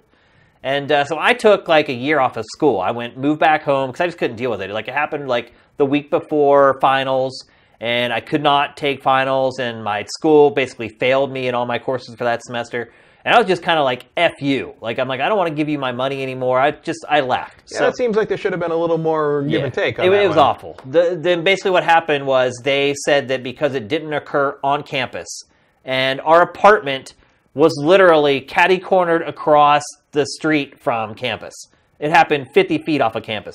And they said if it had happened on campus, we would have taken care of you. But since you live off campus, we don't have any special rules for you. So go take your finals, or you end up with the scores that you. And so yeah. So anyway, as a bit of protest, it was probably stupid ultimately on my part because I ended up going back to finish. I left for a year, and so I went back and lived with my at my mom's house for I don't even think it was even a year because after I worked this job for like six months, I was like I'm going back to college, and uh, so I worked at a factory that w- was a union place, but I was a temp worker, so I wasn't actually a part of the union. I would have to have signed on full time and paid my union dues and all that crap. And so I go in here into this factory and I'm working. It's a automobile carpet manufacturing company. It was a company called Masland, and they made car carpet for like every car. Like it was just gigantic. It was like the size of like six city blocks. And that whole building was a union building. And so I go in there and I just I am who I am. I work. I'd rather work my butt off and have the time fly by than stand around and do nothing and be like, oh God, when am, when am I getting off work? So I went in there and just worked really hard. Well, after like a week of that, I started having the union guys coming up to me being like, yo, like you need to slow down. I'm like, well, what do you mean? Like, What were well, you doing? I was Like, what was ru- your job? So- specifically? my job was I ran this thing called a creel, and this is insane. It was this machine that's about the size of like two buses, and It was basically this network of frames that held hundreds of spools of yarn. And then every one of those spools was threaded through like all these eyes, kind of like a like fishing pole eyes, to this thing at the front that wrapped it in these huge spools of yarn that were like 10 feet wide. And by the time they were done, they were like this big around. And all I did was like, I get to work. They'd be like, okay, you're making green 581. And I go get all the yarn for it, load up the machine, and then I just make these spools of yarn that they would then send to this other machine that actually made the carpet, tufted the carpet with it. Anyway. You were somehow doing that too fast. I was doing that too fast because what happens is they worked around the clock and they took records. So the guy who worked before me, he was in the union and he would finish and they'd be like, "Oh, he got X number of yards done in 8 hours." I'd come in and work the next shift and I'd do like double what he was doing. So what was the what's the X like?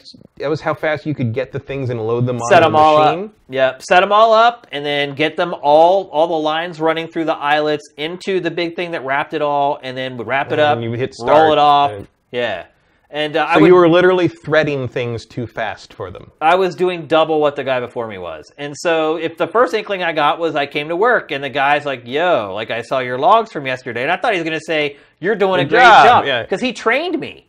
And so I thought he was gonna like congratulate me and be like, "Man, like I did a really good job, and you're doing a great job." No, no, he was like, "Yo, like uh, you'd really put out a lot of yarn yesterday. And I was like, yeah, I'm like, the machine never broke down and I just rolled the whole shift or whatever. He's like, no, no, no. He's like, you you need to take it easy. Like, you need to take, you, are you taking breaks? Because, you know, you're mandated to take two 30 minute breaks a day. You can't just sit here and run them. Like, it became this weird thing where I was this outside guy and the union people were always coming to me saying, you're working too hard. The other problem that you have with unions is the employees are almost protected too much. So a boss comes to someone and says, I'm not happy with your work. The union worker immediately would be like, I'm filing a grievance. You can't talk to me like that. It, be, it creates this very weird environment, particularly if you have like contract workers who are coming in working with the union people, because this could very well happen where all their full time employees are union, and then they're also hiring freelance contract employees who come in and they come in, say Naughty Dog has a union workforce, and then some contractor freelancer gets a gig at Naughty Dog and they come in, they're like, they want to kick ass. They want to get hired full time. But what happens is then you have the union guys who are like, oh, no, no, no, no. We have a pace that we work at here, and you're coming in and you're messing with it and you're making us all look bad. And it creates this very weird environment in the workplace where you're like, should I slow down? How do I slow down? Where do I go to like hang out so it doesn't look like I'm slacking? Like, Well, currently the environment is more like a rowers on a slave ship. No, you're so I right. would say uh, You're right. We're not in a good place either way. Either maybe. way. But like, yeah, at the very least, the threat of unionization could maybe make some of these major publishers be like, "Hey, shape up, or you're going to be in a real difficult situation." because what, ha- what has to happen is they have to get rid of crunch. Right. You can't expect people to work 80 hour weeks for months and months at a time. You just can't. It's inhumane. It's not good for them. It's not good for your product either. At this point, I know it's not really how it works to s- some degree, but it's like we know how long it takes to make a game now. Schedule it. yeah, exactly. Schedule it. hire the people that you need. If you need to hire more people to just work that 40 hour week or whatever it is, 50 hour week, just hire more. Well, as, I've under- I've, as I, it's been explained to me, like hiring more people doesn't really help at a certain point, for, especially for certain tasks in game At first, it development. doesn't because it's the whole like you have to teach them our tools and you Mm-hmm. have to get them up to speed with how we do things and our creative process and what's the chain of command. If if the creative director says this, who does that go to and who disseminates that out to the team? All that stuff does take time, but you have to start somewhere. And if you start now, maybe that first game, the development's a little rocky, but eventually all those people that you employ figure it out and they become a part of the team. yeah, but then understand they the all get process. fired, and it starts over again because they don't need that many people again. Yeah, well, Like that constantly happens. Is the turnover after the project is done, and then they get let go all the temporary people, and then they're back to where they were again. Like it, Yeah. you know, it's it's just the same thing, over, and then they, And it then they could hit crunch lead- again. I mean, unionization could lead to the cost of games going up, which is something that is, has not happened Very at long all. time. Yeah. Like, I mean, I I think I'm a minority on this, but I'll pay a little more for a video game. It means that people making it don't have to live like monsters. I agree a thousand percent. Like- a thousand percent. And I think the, the quality of the games will improve. Uh, Granted, there is that awkward, but look, development teams are bringing in new people all the time anyway. Because it's just like you said, they have a core group of however many people that are always going to be there, always going to be pitching new ideas, coming up with new projects. And then you have these floater guys who come in during crunch or whatever to help get you over the top, finish off all the art assets. Maybe you need someone to build tables or trees or whatever. People like that can come in and build a tree. You don't need to get them up to speed or whatever. It's like, yo, here's our art style, here's our style guide, start making trees. And they need to be in this style, but we need 80 different trees or what you can bring You see, there people was an in to do actual that. talk at GDC about uh, the best trees No. in games. Like, there is is this woman who like she like actually studies trees and how you make trees, and they and they, they there's that I can't remember the name of it. It was a program that lit- literally generates trees for a game. Like you just make That's all it does. It just generates trees. You put in parameters, it makes trees. You just put the trees everywhere. And like she and she, she, there's an article. I think it was I think it was on Kotaku. It was just like her opinion on like the best trees in games. And her, her she said the best trees in games recently have been Assassin's Creed Origins and um, The Witcher Three. Interesting. But there's, and like most things in life, there's two sides of the coin. There's the, yeah, there's no reason these people should be working these crazy hours at crunch. We need to do something about it. But then there's the other side. And look, this place that I worked, the union had been there for like 20 or 30 years. And so, yeah, maybe at first that union started out that way. But what happens is over time, you have union reps that become hard asses and go into these meetings. And they're like, well, if you don't like it, we're just going to strike. And then that puts the company in the position of like, well, we can't really miss our targets. In my case, it was like, well, what if we don't deliver all the carpet to Toyota for all its cars for this year or whatever? Then they just drop us and they never come back. Um, and it's different for every business that you work in. Obviously, that doesn't relate to games all that well.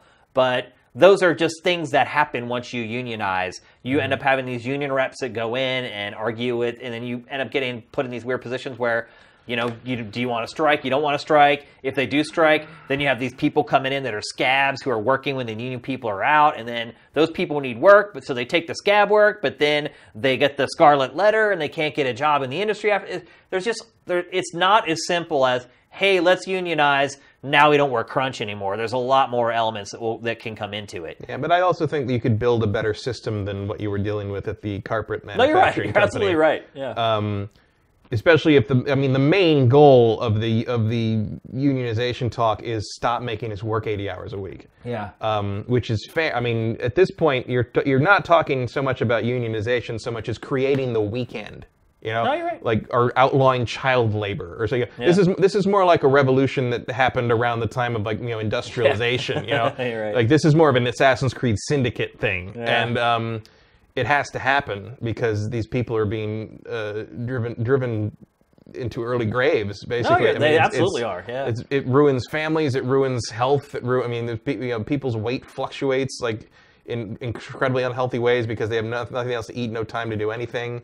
Yep. Um, something's got to something's got to give, and it's Here's the uh, thing. Maybe the ideal situation is the developers, if the publishers believe in their heart that hey, these guys are going Publishers don't have hearts. to right. You know that. but but listen, hear me out. If they truly believe that hey, these guys are going to unionize, then maybe they start bending a little bit. Right. Well, it's the E ESRB thing. It's like Right. it's like we're going to threaten to government for government regulation over your violent content uh, unless you do it yourself. Handle it, yeah. And Handle so your I think you know, pre- and, you know, clearly previously in the game industry, it has never gotten so bad that you know the industry basically said no, screw it, regulate, regulate us, do that. So I feel like the union thing won't come to pass at least immediately because the publishers will crack. Um, Maybe that- just the but- pressure is enough. yeah, but then who knows? I mean, who knows? I mean, it's you know, Skinner says the teacher will crack any moment. Purple monkey dishwasher. Like we don't know what's what's happening in, in the Yeah. higher end, uh, up- upper echelon halls of EA or Ubisoft or whatever. How do you feel about the the approach of the developers to kind of make GDC this flashpoint for it? I mean, it seems like kind of go in and e- it'd be a little disruptive in panels. yeah, but like you got to be heard. Yeah. Like you know, you, if if you protest quietly, no one cares. That's a good point. You know, like Yeah. like the point is to be heard and be loud and be seen and make people talk about it and think about it. And if they hadn't done that and interrupted some panels, we wouldn't be talking about it now. You know, it did its job. Yeah, I wonder too because I mean, you can't. The, the idea that like protesters shouldn't be jerks is stupid. yeah, yeah. Because like How else does anyone that's pay how attention? you. It's like that's what protesting is. I think the other problem too with unionizing in game development is that people generally are getting paid very, very well. Mm-hmm. So normally when you deal with a union, the people there are making like a touch above minimum wage. They're making a laborer's wage. So Well, I the think minimum wage is eight dollars an hour. They're making twelve to I fifteen think you're, dollars an hour. you're, you're comparing it's an apples and oranges thing. I mean, I think the more revel- relevant comparison is like to say like uh, entertainment,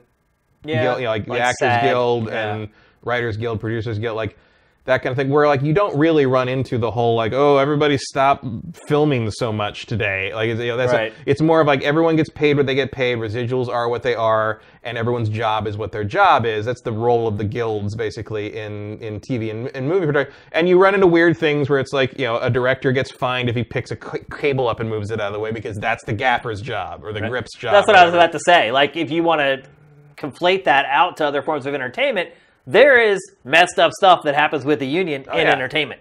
I mean, a lot especially of people. when it gets down to lifting things. Like- Yeah. like, it's like you know because at, Well, it's at- like at E3. a certain point you end up with the Teamsters and now you're back where you started. You know, like, exactly. So, So- even in entertainment, it gets a little slippery because there's a lot of people that won't hire union people in entertainment because Mm-hmm. what comes along with that is a hassle that's just not worth it a lot of times.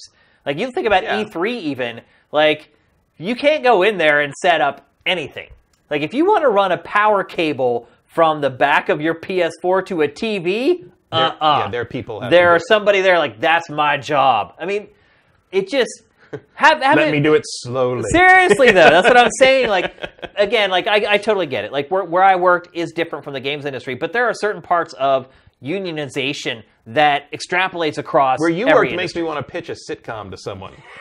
Like that. Seriously, I think they've made them already. Like there's got to be some sitcom. Especially the episode where you find out that you're working there because you dropped out of college because you failed finals because your roommate got murdered. Yeah. Like, that is on a very Yeah. special episode of Shane's work. Yeah, I, that's. I'd rather just not relive that at all. But uh, I think, I think just the threat of them getting serious, and you're right, them going to GDC, and generally the games industry is kind of this like, I don't want to make any waves like industry Mm-hmm. because everyone's so happy to be in it that nobody wants to be the sore thumb that sticks out. Yeah. Uh, But also because everybody's friends and like the friendships tend to cross the executive lines fairly often. Yeah. Like it's a very informal industry. You know, like you. But can very polite, very, Very polite. respectful, do, and well. I mean, you have your. for the most part, yeah. yeah, we're, we're about to start seeing some Me Too shit happening. I think. Yeah. Uh, do you see the one the one guy the guy who uh, what was it uh, mid boss, the guy who ran mid boss Oh, yeah, yeah, the yeah, guy who I saw organized it. Gamer X and and did read only memories and all those like really like div you know diversity driven things. I mean, oh,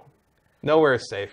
It's really- Um, but I'm glad somebody said something. But you're right. in um, this industry, but where it is like that, where everyone's so genial to each Yeah. other, and everyone's just like, a world where like a programmer can just walk up to the president of the company and hang out at Yeah. a party or whatever. It's like you know, it's just how it works. But here's the thing, like you can get blackballed in this industry too, though. True. And so for those people who went into those panels to kind of raise a ruckus, that took some guts, Mm-hmm. and, and I will definitely commend them for that because in this industry, it's smaller than you think, like way smaller. oh yeah, Like the people who are watching this or subscribe to Civ, they really have no idea just how small the industry is. Like we know like almost everybody in it. We don't know like every programmer who's developing every game, but we know all the producers of those games and we know all the Mm-hmm. executives at every publisher and we know the people who are running all the small indie studios and that's just from being around. Like it's not like you have Yeah. to make a concerted effort to do it. the it's point much that- smaller than you think. to the point that I've been in you know, like lines and stuff for things at like E3 press conferences where I've looked around and realized that I don't know anyone Yeah. around in in eyesight eye line, and I'm like, that's weird. Something's it feels, going feels on. very weird. Where's everybody?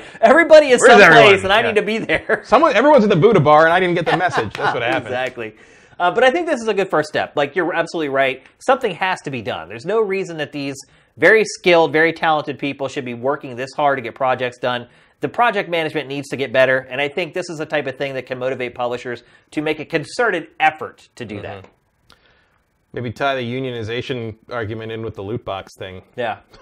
Seriously. Mm-hmm. Like the gambling regulations can have some union stuff like kind of piggyback. That'll get that'll get loot boxes out of games real fast. I Funny, that I don't think there was a loot box panel at GDC. thought there was. I thought there was a. would panel like where- to see I that. thought there was a panel where they all. Like, I, I heard about that. Maybe that was Dice. I'm going to start digging because God I thought there was a panel where a bunch of bunch of people were like, like the, the panel was basically like, hey, loot No, Oh, that boxes was are dice. cool. That was, that dice? Yeah, yeah. okay. But uh, Gama Sutra, I believe, if it has the deal still, has the exclusive on all the panels at GDC. So I'll go and I'll start kind of parsing their site and see if they have anything up from it because I would Mm-hmm. love to watch that. It would be fascinating to see these developers try to defend some of these policies that Yeah, they- it's very interesting when you talk to people who like run work work on a game that like that runs that way. Yeah. Um, how quick the shields go up. Yep. And how quick the sort of well, if they're going to Well. do that, we might. Why shouldn't we be the ones to take them? It's just That's like where you start getting the what about isms. Well, if- what about this? if some if someone's going to strip mine this side of the mountain, why shouldn't we get the diamonds? You know, like that's I mean that's what you sound like to me when you say that. I mean I'm not absolutely. even someone who freaks out about loot box stuff. I don't think they're Right. gambling. I don't, you know, but I do think it's a predatory practice, and it's annoying because like it's you know I, I did like I the- just get sick of hearing about it Right. from everybody else. Everyone Well, complains about it so if, much. if you just sort of like not stop reading Jim Sterling's updates, it, it gets yeah, quieter. yeah, you're Um, right. He is fixated on it for sure. but um, because he's vulnerable to it, he has Yeah. the kind of personality He that does, gets it- addicted where he to gets doing that. schooled, so yeah. it's a, it's a, it's a pet issue to him, and there's, and as, as it should be. I mean, that's a good reason to Yeah, be absolutely. annoyed by that. Yeah. Um, but like, I saw the thing with like Warframe. Did you see you see the thing with Warframe where Yeah. they, they had a uh, it was a s- it was a randomizer like for a pet like a little pet and you could you could pay like fifty s- equivalent to like fifty four cents or something to basically you you got a random fur pattern for it and they put that in and some guy spent like $130 on it in a day because he wanted one specific Right. fur pattern and all the digital extremes guys went oh my god we put a slot machine in our game and we Yeah. didn't even realize it so they Yeah. took it out they, they Yeah. killed it and like there was and like so digital extremes is is uh, i know some people who have some horror stories about having worked at that digital extremes in the old days but digital extremes seems like a pretty decent outfit Yeah, these yeah. days. i don't know what the working conditions are like but they seem to have their heart in the right place yeah, they've um, certainly turned around Warframe. yeah, for sure. So I appreciate that they're like, oh my god, we put a bad thing in there, and we were making tons of money from it, we're but we're still going to gonna get rid of stop it. because Yeah. it's terrible. Yeah. Um, so maybe just a little more of a conscience would be nice, but you can't, obviously you can't inject a conscience into EA because then what what would it be? The only thing that's going to make him change is fear. Yeah, well, that certainly changed Battlefront 2. Yeah. Uh, I haven't logged in since they made the changes, but I've heard that it's uh, at least a, a decent olive branch to some degree. But N- Need for Speed Payback still broken. Yeah. Should be called Need for Speed Pay Us. Maybe they sold so few of them, they're just like, Well, exactly. No one. Nobody paid cares. Need for, Need for Speed's integration was worse. It 'Cause was, It, pre- it yeah. prevented you from progressing Yeah, in the yeah. game in a very real, tangible way, um, and no one cared because no one nobody played, played it. it. Yeah. And and it's not Star Wars. You know, that's you know, if you mess with Star Wars, you get the horns basically. Um, so it's going to be interesting to see how EA does this, deals with this moving forward. And I would say the big test on that is going to be Anthem. yeah, it's going to be a big test across the board in a lot of ways, Yeah. for sure. All right, let's move on. We're going to talk next about a game I wanted to talk about last week with Colin, but Colin had not played it because Colin basically Doesn't have an just Xbox. he refuses to play anything but PlayStation platforms. That's weird. Isn't that crazy? mean, I couldn't live. I know he's against taxes, but you don't have to get rid of everything with an X in it. Yes. That's good. That's really good. Uh, yeah, he like, and I- I'll say this: like, he doesn't hide it or he doesn't try to make No, it a he's straight- secret. straight- he just straightforward. says it. He's just like, I care about PlayStation, and that's pretty much it. So anyway, I couldn't talk about Sea of Thieves with him I last. care week. about video games. Right, me too. That's all I care about. I don't care what platform they're on. Granted, I would prefer to have fewer consoles probably Yeah, yeah. in the end, but like you got to do what you got to do. Oh, But at least he is honest about it. yeah. But anyway, I couldn't talk about Sea of Thieves. I had it in the rundown, and then I sent it to him, and he's like, "Well, I haven't played Sea of Thieves." I was like, "Oh, that's right. You don't play anything but PlayStation." So I took it out. You can but, just do what I do when I haven't played something. I just sort of comment. Yeah. I hate that though. I hate whenever like I've only played something. And I have to feel like I have to keep the whole conversation going on my own. It drives me bonkers. So I, I didn't want to do that again. so I just, I knew you were going to play it because I, I gave you a review Mm-hmm. code that they sent me. And so I figured we just put it off until this week. So here we are. We've both played the final version of Sea of Thieves after, Mm-hmm. how much time did you spend on the beta? I probably ate like 10 ish hours. Yeah, I spent a lot of time. I played the beta a lot. I probably got close to 20 Beta hours. was right around the time medical problems were starting. Right, So I, right. didn't, I didn't have a lot of time to sit down and play multiplayer Yep. at the time. Um, so, but now we've both got the final version. Um, it came, I would say, at an unfortunate time because I got it before I got Nino Cooney and Far Cry, but not that much before.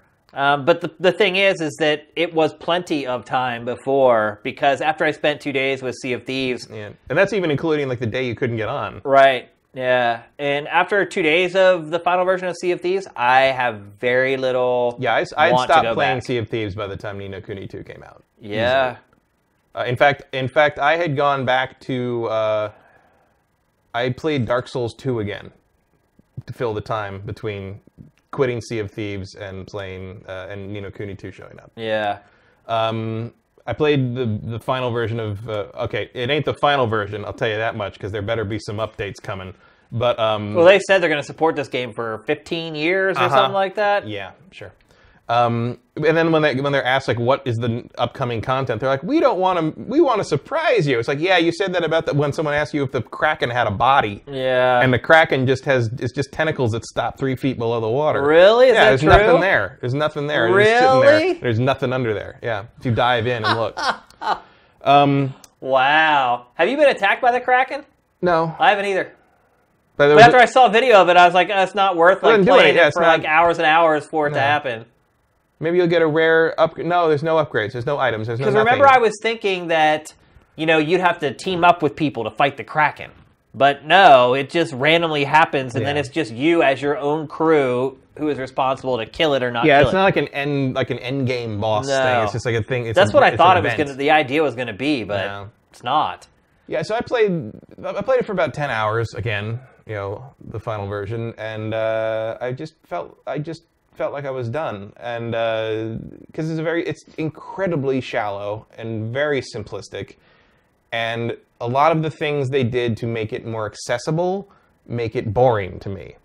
Um, and I'm not necessarily saying they should change it because of that, but like it, the, the the the nail in the coffin for me, I think, was when we were uh, I was with a with a couple of people that I'd found online. It wasn't people I know. It was just people I'd been matched with, and we were doing merchant guild quests or whatever, which usually means you got to go capture an animal in a box and then deliver them to Right. some place. And the place we were having delivered was uh, Galleon's Grave, which is pretty far north.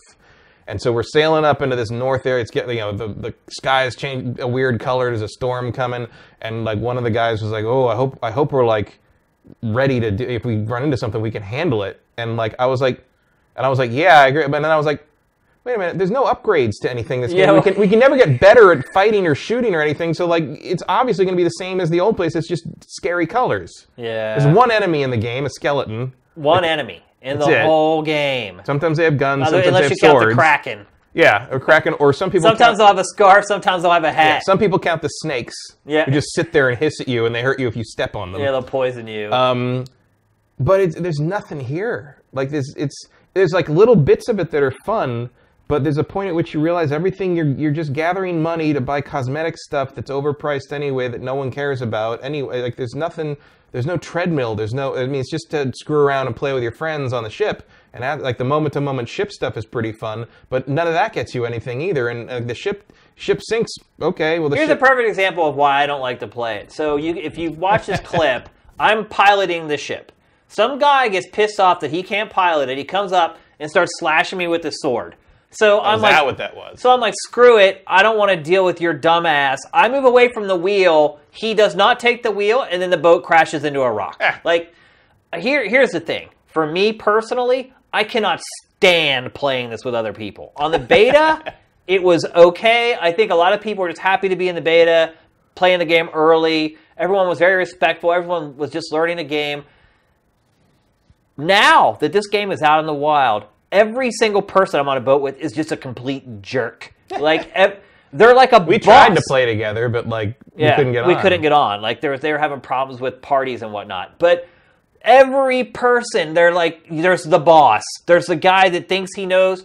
All right, everybody, put the sails up. Put the sails up. Turn the sails. Everybody, got, it's like, bro, we've all been playing this game. We know what to do. So you have like these micromanager bosses, and if you're like, he's like, put the sails up. Put the sails up. We're getting ready to land. I'm like, bro, you just drop the anchor. You don't have to put the frickin' sails up. You drop the anchor, the boat stop.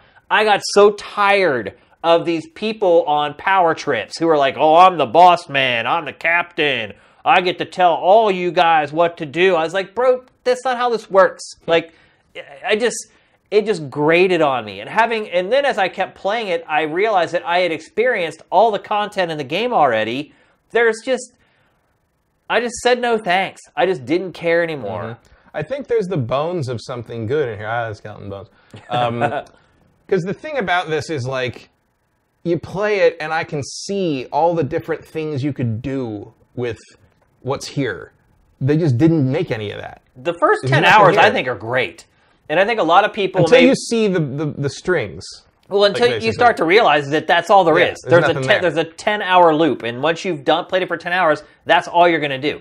And I'm sure a ton of people are gonna watch this or listen to this and be like, "They're crazy. I've been playing this game and I love it." And I guarantee you, they're at the ten or whatever hour mark, and they haven't got to the point where they start to realize that there's no point in doing this anymore. You, you don't gain anything by continuing to play the game. And after a while, the entertainment and the novelty wears off, and I just was left with nothing but a bunch of assholes on a I was on a boat with a bunch of assholes. Although Hmm. I will say, you also have just described exactly how I feel about multiplayer shooters. really, but you Yeah. progress in those, and you level up, and you get new weapons, and you all that. ki- You unlock Not- new not perks, and really, No, to me that's not enough. For some people it is, but like that's also exactly what multiplayer shooters were before Call of Duty added the experience system. I mean, back in Yeah. the '90s, that's I mean that's what Quake was. well, that's but that's why it evolved. I mean, Right. that's why shooters became big again once Call of Duty started Right, instituting the all that hook stuff. becomes the progression. right. Um, and they seem to be intentionally avoiding that in this game, uh, outside of cosmetic stuff. Uh, but like I don't like if, if you could actually upgrade your guns and upgrade kind of like you know become a more uh, uh, you know deadly and efficient ship or pilot, like I would still be playing it. yeah. Like that would be a carrot on a stick that I would be interested in. But like just a fancier coat that does nothing is It- not it's kind of a catch twenty two though, right? because it takes so long to get anything done. yeah. And then there's a chance of getting griefed by getting people. ga- getting ganked when you got to and, like- turn it all in. But then, but then I don't even care because Right, it's just like it I just doesn't go out and matter. get more chess because it's all this it's all just money. You don't even get to see the the, the chess open. exactly that's my that's what I was saying is like, who cares if they take your money? It doesn't Just go get matter more. because I don't really care about the cosmetics. It's- Right. It's, like if I kept my dude right now is naked with a shirt. I do not care what he looks like or any of that crap. I, You he can't has really see him. He has the anyway. crappiest shovel. He has the crappiest gun. I get the free gun out of the galley. Like, Well, then you don't even really get to like get real ownership because you have to randomly generate the characters until you get one that you like, and you don't get to pick what they look like. It's very weird. Like, there's- I, I wholeheartedly recommend just getting Xbox Game Pass for a month for ten Yeah. bucks. Play the crap out of Well, this look, man. game for a month. that that feels like what this was made for. It does kind of like the idea that they're charging sixty bucks for this is nuts. it really is nuts. like yeah. ten dollars for a Game Pass where you get to play this for free in addition to the other stuff you get. That's pretty good. I'm into it. Also, I should note, game is gorgeous. It is, Like yeah. I, you know, the- the, the Absolutely. best parts of this game for me, other than a couple of the fights where I was like, oh, this is how the cannon works, and this, like that. You know, a lot of that's cool just because I like ship stuff. But like. The best parts of the game, just like uh, in addition to that, were just standing up in the front of the ship and watching the w- water and watching everything go by, and and also the other thing I enjoyed was uh, when um, someone else would drive and I would sit down at the map and tell them where they were going. Yeah. it's like yeah, y- you know, ease a little more southwest. you know, like- navigator. like navigating for that was fun. Um, but that was fun for about like an hour. the problem is here's the thing: playing this game with your friends, And then you get to the is island, fun. and it's about the size of this room. Yeah. And there's nothing there except what, the, what was put there by the voyage. There's nothing to explore, really. Yeah. Sh- killing skeletons doesn't get you anything. Like, it's just Playing with it's weird. playing this game with your friends is fun. Yeah. No doubt about it. But the problem is, is I have like 400 people on my friends list, and I still can't get four people together to play a freaking game of this. Well, I, I, had a, I had a couple people I was playing with that I vaguely know from online, and I can't get them to sign on again. Like, no one wants to play it anymore. But then you do play like, and you- even if you play with people on your friends list that you don't really know in real life, you you still they're still jerks. Like they still don't want to do certain parts of the game that need to be done.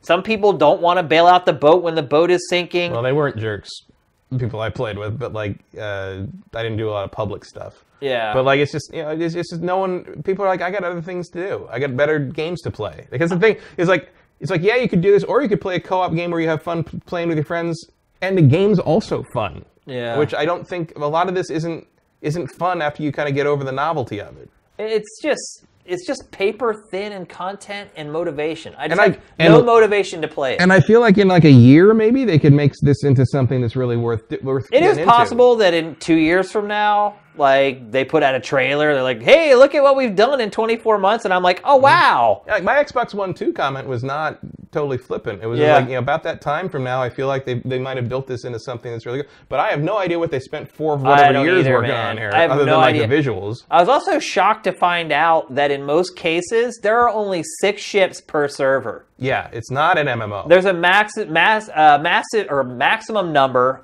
of 99 boats can be on a server, but Microsoft has basically called it down to like 6 Probably because of the technical problems. Well, I'm probably because I noticed in the beta I saw ships all the time, and I literally played the final version of this for like four hours and never saw another ship. And that is the funnest part of the game.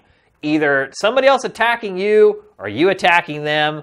I don't feel like it's balanced very well. It's far too easy for a little dinky boat to just come and smash a big boat and take it down. Um, but that is the most ex- Especially if the other people playing with you don't bail the damn ship out. yeah, exactly. I mean, but that is the most exciting part of the game, and it appears that in the final version, for whatever reason, that's been nerfed, and there's not as much ship to ship confrontation anymore. So, I've, it's true. I've, I have rarely seen ships. I mean, it's look, this is a social, socially driven game. It's not about completing tasks or getting rewarded for tasks or leveling up or progressing. It's about having fun with the people there, but they haven't given you the tools to do it. Like, well, it feels like a lobby. Yeah, you can't like for instance, how do you signal to another ship that you're friendly and you don't want to fight? Uh, the thing I saw was people were pointing their cannons straight up. They can do that, like they can wave or whatever, but there should be like something you could should be able to run up a flag. Right. Well, I A sus- white flag that says, "Hey, Well, there we're was supposed, just there was supposed to cruising be around." flag signals in the game, but there's- they're not in there yet. really? Yeah, that How was one- hard was that to put I in don't the know. game? Man, they don't even have parrots in yet. Right. But I like, do wonder what Rare was doing this entire know. time. Like According how- to the according to the guy who worked on the game, who posted on Reddit about it, uh, they he worked on it for like a year. He said they never quite they never believed the various teams that were forced to play test it and said like it's really shallow and you need to have more of a game in here. And um, they took like two years to build the boat model. Oh my And they gosh. kept building it and building it back up and doing this and changing this and doing that. And it's like, um, which make I mean, on one hand, it makes sense that like, yeah, you'd have to, you need to make sure that the people, the place the players are spending like ninety percent of their time is good and works well. But at the same time, it's like it's a boat. I mean, they could sounds never- like nothing's changed at Rare. also that you even could- back when right. Nintendo owned Rare. well, also you could never, they could never figure out, I guess, like how the anchor worked. Where people were trying to point out like there is no anchor. Like you drop the anchor, right? But there's no physical Oh, there isn't an anchor down on the there? boat. Like it doesn't come out of anywhere. so like there's no like it doesn't, and so like originally like you're gonna have to be able to get custom anchors for the boat, but you'll notice that's gone because there is no anchor Right. that literally drops. Why? Um, because I never figured it so out. I don't know. simple. I don't know. Man, people. I know peop people keep comparing this to No Man's Sky, uh, in terms of like, oh, it's just not done at launch, and like, man, No Man's Sky had more to do in it. Oh than yeah, this game No Man's did. Sky to me was far more interesting. And, I, and like engrossing. people have countered that with saying, I'm seeing uh, No Man's Sea has been what people have been calling it.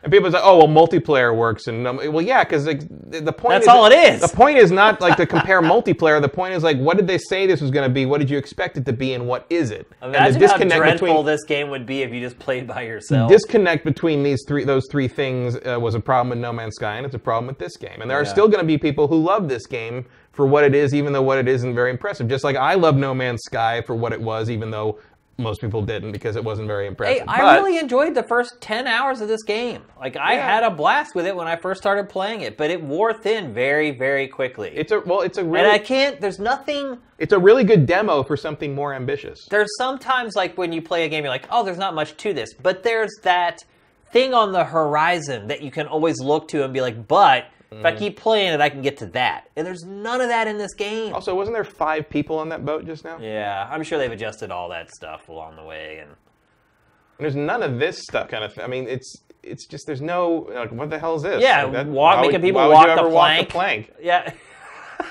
Why would you ever do that? Yeah, this is the Just log debut out. trailer, by the way. So this is uh, this was the original the vision. idea, I'm sure. Yeah, but uh, yeah, I uh, I don't recommend anybody buy it. Like, I, I best case scenario, ten dollars. Yeah, play it in, in out of Xbox curiosity Game on Pass. Xbox Game Pass. It would be my recommendation of that. And you know, log back in and when the next update, you know, do the No Man's Sky thing when they make a big update. Try it out again and see how come it back is. Uh, in. Yeah. Because I mean, look, you go back to No Man's Sky today, and you wouldn't recognize it. You would? compared, Yeah. compared to what, what it launched as, and hopefully, Sea of Thieves will be the same way. I mean, it seems to have sold pretty well. Sold Um, fine, as far as I can tell. Yeah, so I mean, number one in hopefully the UK, that yeah, and hopefully that's that, not even including digital. So Right. it must have been doing all right. hopefully that ensures that Microsoft isn't going to have a Well, short leash Microsoft's with got it. to stick with something for once. I mean, you can't you cancel Scalebound. you not cancel like it has Fable, you anything can't- else it's to stick yeah, with. What else you got? it's nothing else. like this is a good mul- kind of a multiplayer like kind of thing that can keep people playing a long time. You give them a reason to play. Like I- you, make this thing work. Get get somewhere with like it. right now, what else is Rare doing? Microsoft should be doing what Bluehole did with PUBG. Once it realized, oh my God, this is a thing, it just started pouring resources into Yeah. it to give people what they wanted and to get it up to where people expected it to be. Microsoft should be doing that with this right now. Yeah. because you wait another month for like a patch or something that adds content to it, it's going to be too late. Right. Because Also, at some point, uh, because it's rare, uh, you have got to add the ability for me to put googly eyes in the front of the ship. how awesome would that How be? is that not in the game from day one? Or on anything you want. Just googly eyes on everything. yep. All right, let's move along. We're going to talk next about. It's not. We can't really call it visceral Star Wars game anymore, can we? Well, no, it's whatever they moved it to. EA what, E Vancouver, or whatever. Yeah. So what started as visceral Star Wars game has been moved to EA Vancouver. It was leaked this week that it is an online focused shooter. Is it a shooter? I don't think they've said that. Yeah, they They said haven't it's said the open genre world. yet. Open world online. Open world online games as service, probably like a Destiny thing. It's a Destiny, Star Wars, Destiny with a. Well, I guess I can't just reskin it because that's Activision's game, but that's really what it's going to be. Right. It's going to be a Star Wars skinned Destiny. It's a Destiny like. This, I mean, it, it's disheartening for me to hear this, but in all honesty, if they were smart, isn't this really what they should have been making from the beginning? Yeah, the idea that this was not somehow in parallel development Right. while Amy Hennig was making what was clearly going to be a narrative driven game Yeah. is weird. It It is is weird, yeah. how did you not know this is something you wanted? Right. That's something I've wanted since I was like 12. Like, Like I thought maybe the motive game was going to be Right, this, and then they right. let Amy and her team create the narrative driven one. right. But that would make sense. So then what but- the hell is Motive doing? I don't know. Probably the same exact game. Maybe. Yeah. And then like the- what's Respawn doing? I I maintain Respawn might be making Battlefront 3. It probably is. It's probably going to end up doing with Battlefront what Activision has done with Call of Duty. And have different teams working on the franchise so that Mm-hmm. I mean, you look, can to get be them out honest, more often. I've had enough of Dice's take on it. Yeah, So I've I had would- my fill. I think most people, loot box controversy or not, have had their fill of Yeah, we- even without the Battlefront. loot box thing, like Battlefront 2 left me pretty cold in terms of just being the same old stuff with the same old ideas. And not just not in terms of being Battlefront, in terms of being dice, in terms Yeah, yeah. of being just you know, they do one thing and they do it pretty well, but like it's time to move on. Well, I think the other problem too is that they've at this point they've the content has been exhausted. So what else is there in Star Wars canon to add to this thing? It's like you're at the point now where you need to rely on like a new trilogy of movies to be released with new characters I and don't think- I think- ships to have anything to even add to it. I think what they need to do is they need to make something. If if if Respawn is indeed making a take on Battlefront, make something that plays as well as Titanfall. Please, And yeah. you don't need to change anything about the con the- about in terms of like the Star Wars s- juice you're You're hosing right. down in. Just give me give me a an at battle that feels as good as playing Titanfall. Like that's all I want. Give me a shooter that feels like a good shooter. Yeah. Because that was my big problem with Battlefront is it feels like a shooter for casual players. Mm-hmm. It never felt like there would ever be an esports league for this game. Yeah. You s- No. see what I'm saying? Yeah. Like you can play that game and be like, this, this will never be an esport. There's But not enough they depth sh- to it. but they should be making Star Wars games that could become an esport. It could be a huge esport. Well, it could yeah, you want something with some longevity, and it's like it's not like a license precludes that because Marvel vs. Capcom 2 is still played at fighting game tournaments. Absolutely, yeah. You make a good game with some some chops to it, it'll stick around forever. You can also just Also- create a mode for the casual. also, folks. I might add, do you know what got an update this week on Steam? X-Wing and TIE Fighter. really.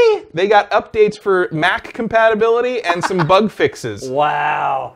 That's crazy. So somewhere in the depths of Lucasfilm, someone's still working on those games, and we can't get a 38 Star Wars game out the door. yeah.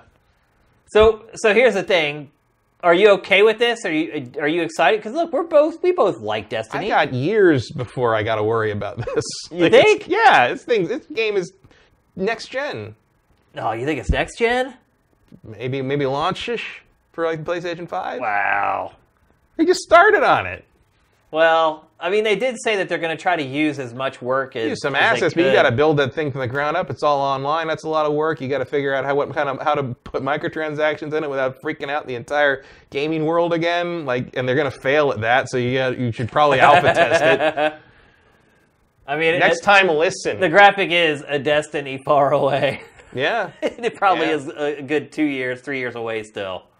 Um, we might see Motives game before we see this thing. oh, I think we will absolutely. I think They we'll, gotta put something out. I think next we'll year. see a teaser trailer for Motives game at E E3. They gotta put something out next year, preferably this year. But I think they're gonna miss it. I don't think they'll release the game. I think we'll see some media for it at E3 at It's least. gotta be something, something.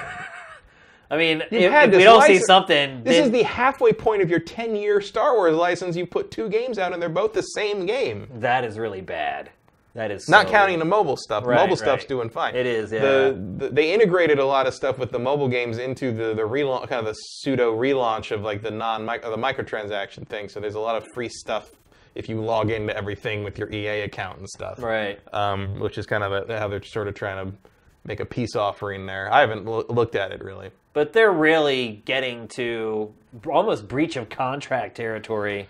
Yeah, I can't imagine Lucasfilm is super happy that they've gotten two of them out, and the second one they had to have the head of Disney call them and say, "Knock it off." Yeah. Uh, it's well, you also have the solo movie coming up. You don't have any bumper media to help push it. I've always felt that Hennig's game was going to tie into that somehow because she well, it makes, kind of looked like it. she makes such a rogue, roguey sort of uncharted-y sort. Of, I mean, there's a lot of Han Solo and Nathan Drake. She- Absolutely, she, seems yeah. to like that kind of thing. Uh, If that's who you're hiring, it feels like you'd hire her to, to sort of tell that kind of story in the Star Wars universe, and you already had sort of the framework of Lucasfilm being interested in telling that s- that kind of story with 1313, which got canceled. Um, I mean, that was an Uncharted game. It was in Star yeah, Wars Mm-hmm. yeah, absolutely. you know it, it's it's so- it's such a fertile license and EA just can't get their shit together on it. It's very weird and very frustrating to someone who loves Star Wars and would love to be playing stuff that you know matches up to uh, you know some of the some of the classic Star Wars stuff from the '90s, and it's just not there. Yeah. I mean EA won't even remaster the good the good old games and let me play Tie Fighter in 1080p. You know, like All I could figure is that Visceral's game must have been really bad. I mean, I how mean- could you eat all that money and time on development, knowing you have this contract? And don't- EA's not I mean, there's- dumb. Like No, it but there's- knows if it has a bad video game on its hands. do they though? I mean, it's Um, look, it's released some mediocre to bad games. I mean, I I don't want to be cynical about it, but it feels to me like the reason that Visceral's game got probably got killed is more that it didn't do the games as a service thing properly. it's possible. That they were trying to make a single player game, and EA doesn't want to put out single player games because they don't anymore. Well, no one does other than Bethesda.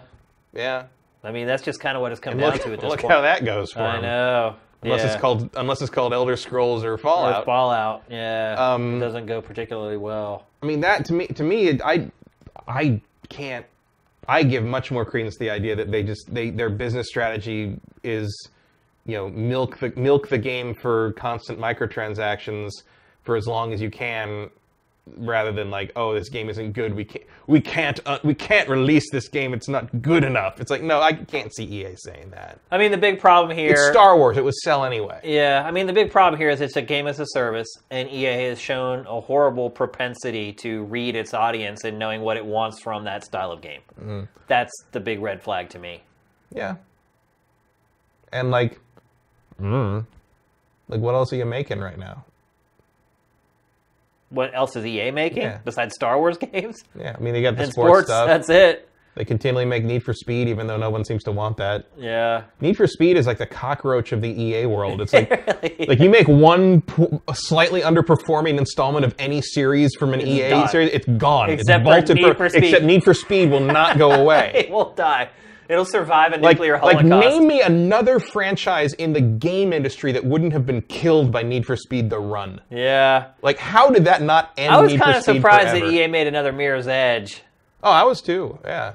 And EA does, for some reason, like A Way Out and Faye. It does do like these little side A projects way here out. and there. Apparently, there was some weird thing I saw with Way Out where it was like it made a weird amount of sense because it actually didn't cost that much or something. yeah, I can see that. I mean, it's really built by an indie studio, an indie developer, so Yeah. who knows how to keep costs down and that sort of thing. So, yeah, Knows knows how to liven up an award show. It does. yeah. I guess that depends on your perspective. Define liven up. well, that that would not be. My, uh, I'm not speaking from the perspective of Jeff Keeley. No. How about that? I'm speaking to someone who did not have to stand next to him and hold the microphone. Yeah, exactly. All right, let's move along. We're going to talk next and last about Far Cry 5. Um, Hard to believe five. it is. I was, I was saying, We're also "Ah, forgetting five." Far Cry There's- Primal was There's in also there. Primal and there's Blood Dragon and yeah, there's a lot of stuff in there. yeah, I mean, Blood Dragon was kind of like a DLC type experience. Nah, Blood Dragon was Primal. Primal and Blood Dragon are the same thing. They're full fledged games, just one of them was only released digitally.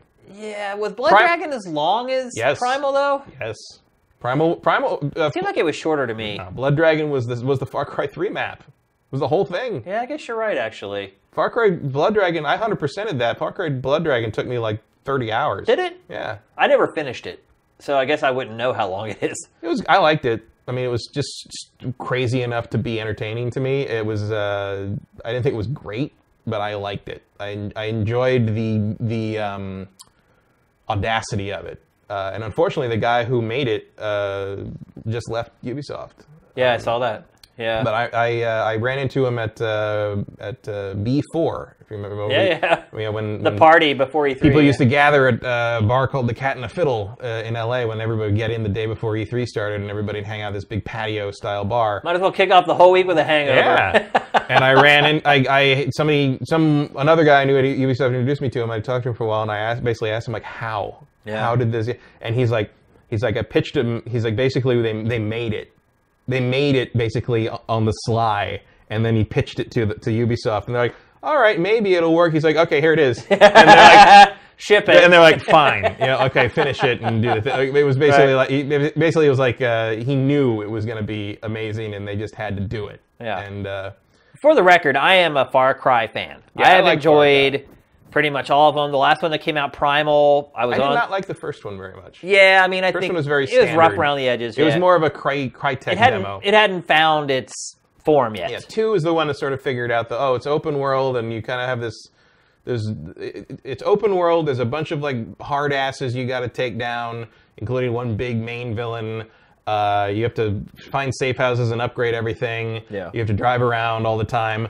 Fire is very dangerous. Yeah. And um, drugs are involved. Yep. Those are those are basically. And those are the that's Far tenets Cry. that the series has survived on ever since. And uh, thankfully, the Far Cry Far Cry Two is like one of the more compelling ones, I think. But I, I it was it was hurt by the fact that guns could jam and break, Yeah. uh, which was annoying in the middle of a fight. They figured that and, out. though. and also that you had malaria. Yeah. and periodically had to pop a Right. pill to see straight, which- Right, which, is right. inconvenient in the middle of a fight. yeah. Um, also, like if you go ten feet from an outpost, everybody respawns. Yeah. So coming back, so that, Far Cry Two was kind of a thing that you need if you want to play Far Cry Two, uh, you got to mod it on Yeah. PC. Far Cry Three sort of nailed the more.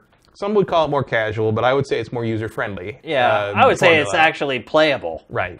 in a, in a more broader sense, at Right. least. Um, so, look, I've been a fan all along. Uh, I love three, love four, love primal. Here we are with five. This game had a lot of uh, controversy in its build up to launch. Um, definitely some pretty intense religious undertones in the initial marketing. But I feel like the game kind of punts. Yeah.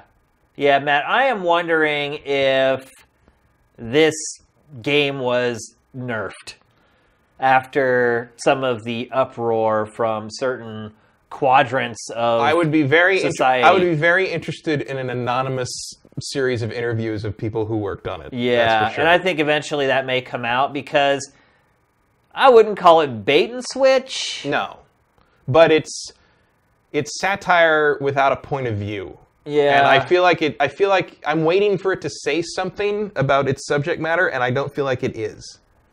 And I feel like there's no way you build something like this with this premise without having that point of view. And I feel like someone just took it out. at Yeah. some point. I feel like this is not a failure of writing.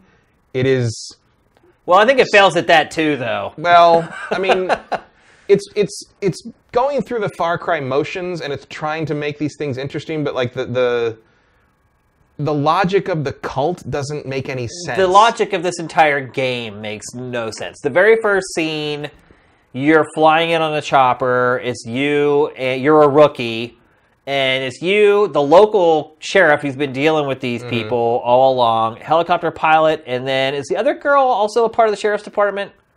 I can't remember. Uh, what the other deputy? yeah. Yeah, she's she's the other rookie. Okay, but So- she's at the sheriff's department. You're it's you plus your FBI boss, or is it CIA? No, you're both de- deputies. It's a local police department. Yeah, you are a local. Oh. You're you're, a, you're some kind of deputy, unless you're a deputy marshal. but I the, think you're with the federal government, though. the U.S. marshal is seems to be solo. I thought he was with you. No, I think you're supposed to be a, a local because I think you're a rookie. The, the You never sheriff- know the because you sheriff never keeps- see yourself. the sheriff keeps. Well, you do you do see yourself. You design your character, but you never see yourself in the game. Right. But the but the sheriff keeps calling you rookie. The sheriff uh, they know who you are, so I think you're a rookie on the local police. And the U.S. marshal is the guy who charges in with a warrant and gets everything screwed up. Well, the, first of all, the whole setup is just completely absurd. Well, yeah, you would never go in four people, two of them rookies, into a heavily armed cult compound with, with, with a warrant. hundreds and hundreds of people yeah. that are Holding gun. I mean, they're holding all guns on standing around. like- you. And then it's not even just that you wouldn't go in and do it. It's that if you are that dumb and you do go in and do it, the whole idea that you're on your own and the federal government is never going to come and help you is completely idiotic. Well, a It's lot like, of well, it's a lot of it just doesn't. like, So like the, none of it adds up. there's no there's no cell reception. Presumably they've taken all that down. They cut the phone lines. They cut everything. You have a But- satellite phone. You're like- federal government. But they not, you don't even need that because early on I went to an air, airfield and I helped a guy with a plane and I'm like, wait, you have a plane? Why don't we just fly to Missoula, like, Yeah. and call somebody? outta here. Call the freaking National Guard. whole like, the premise idea of that you the have to, game all, is- everybody has to do it on their own there doesn't make any sense. But the point is to just sit play Far Cry. You know, like the idea is to play Far Cry. That's why that's why the uh, the premise usually works better when you're on a, some kind of island somewhere where you can't get out of it. Um, you know, or, or what is in uh, in uh, Far Cry 4? The, the the conceit was that all you had were those little gyrocopters, and they could only go so high, and it couldn't get over the mountains. Right. But now I'm flying like a P51, and I'm pretty sure I can get out of town. the whole with this game thing. it, it makes no sense and so you're right like i- at the end of the day it's like okay well let's just play far cry or even the boats. Like you can take a speedboat down the river and get out of town. Like there's no nothing stopping you from leaving It's and so getting better absurd. help. and i think the game tries to say oh well you've fallen in with the local resistance and you are trying to help them it's like you know what the best way you could help the local resistance is to get the hell out of there and call the feds and have the feds come in with the national guard and just wipe Well- these yahoos out Well, later on, there are feds who show up and do some. You do some missions with them, and they're like, "Oh, I got promoted. I'm not going to be here anymore." Sorry. So they know what's going on. Just no one's coming in. No one's helping. the whole thing is so Um, absurd and like it's just you've got things where like like so so the airfield mission like you're helping this guy who has a pregnant wife and because they want to get his plane back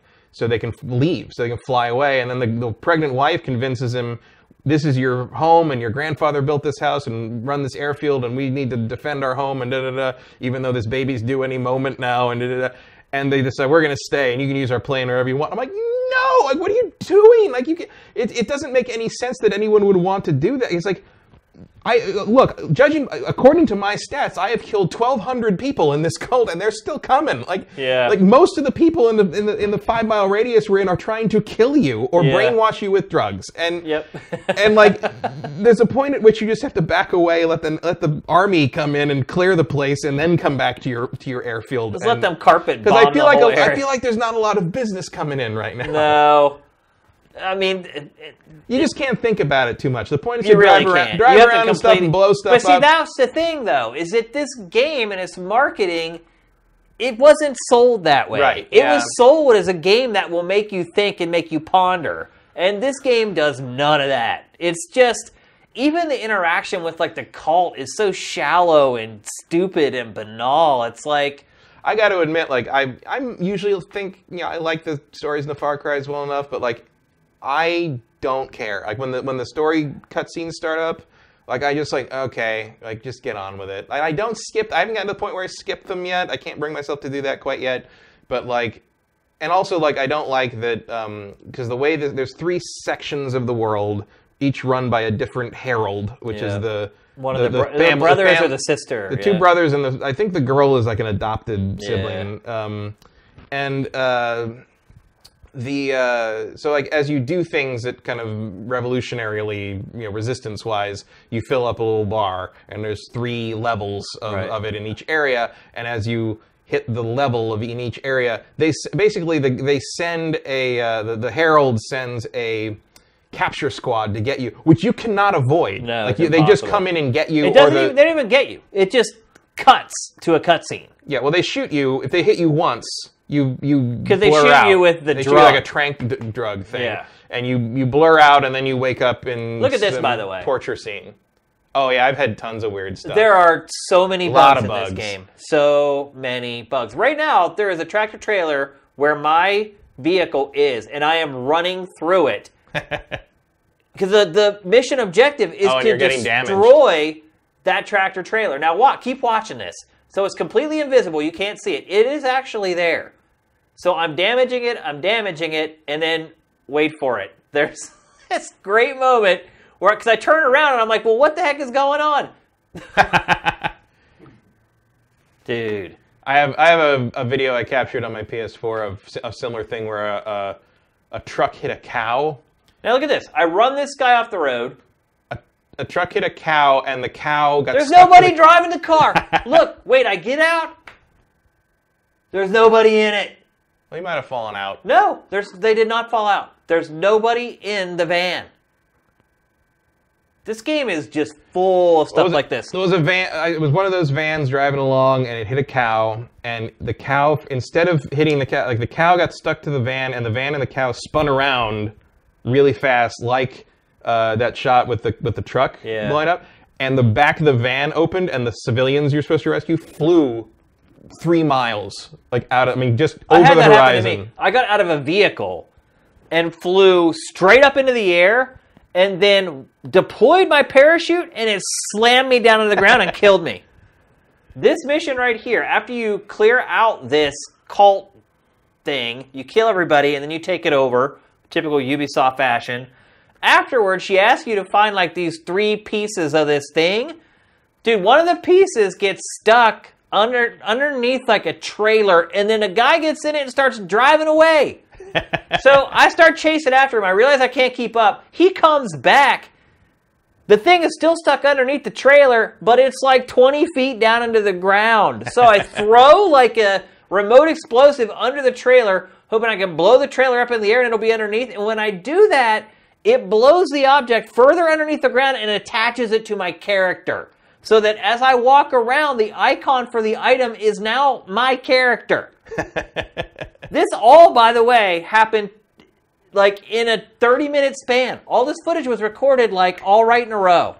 I've I've found that like if I play this long enough, those thing out of things happen more and more. The longer I've played it, the more they've been happening. And, like- my first like five or seven hours, I had no bugs whatsoever. What now I that I'm in literally- like the 15 hour mark, now I'm getting Yeah, all but I'm the time. talking about like continually being on, not just like playing it. I mean, like I've had to turn, I quit the game and start it again, and it was better. Oh, got you, got you. like I, as though like leaving it running too long gotcha, uh, gotcha. causes more of this. But I've had, I mean, the first, the very first mission where you're trying to escape from the cult after everything goes wrong. I, I'm running away, and I ran into near near a cabin, and there's a there's a guy outside the cabin. So I snuck up and I, you know, stealth killed him. And I went to run into the cabin to see if there's anything to get before I left. And all of a sudden, somebody sees me. I'm like, who the hell saw it? Look out! There's another guy. So I go run up and I quickly kill him that way. And then it's and then another guy see. I'm like, who's it? It turns out the same guy that I originally stealth killed is just respawning in the same spot I killed him over. And as soon as I get more than a foot away, he just pops up again. Here it is. This is what I was talking about. So there's an object there. I need. I Mm. already collected two of them, and this is the third one that I need to collect. And look, it's just under the ground somewhere. Yeah, that's where I'd reload the checkpoint. And That was then right down. Yeah, it looks like it should be within explosion. now watch, I range. blew it up. Did you see the item come to Yeah. me right there? Yep. And now look, I walk around it and it's attached to me.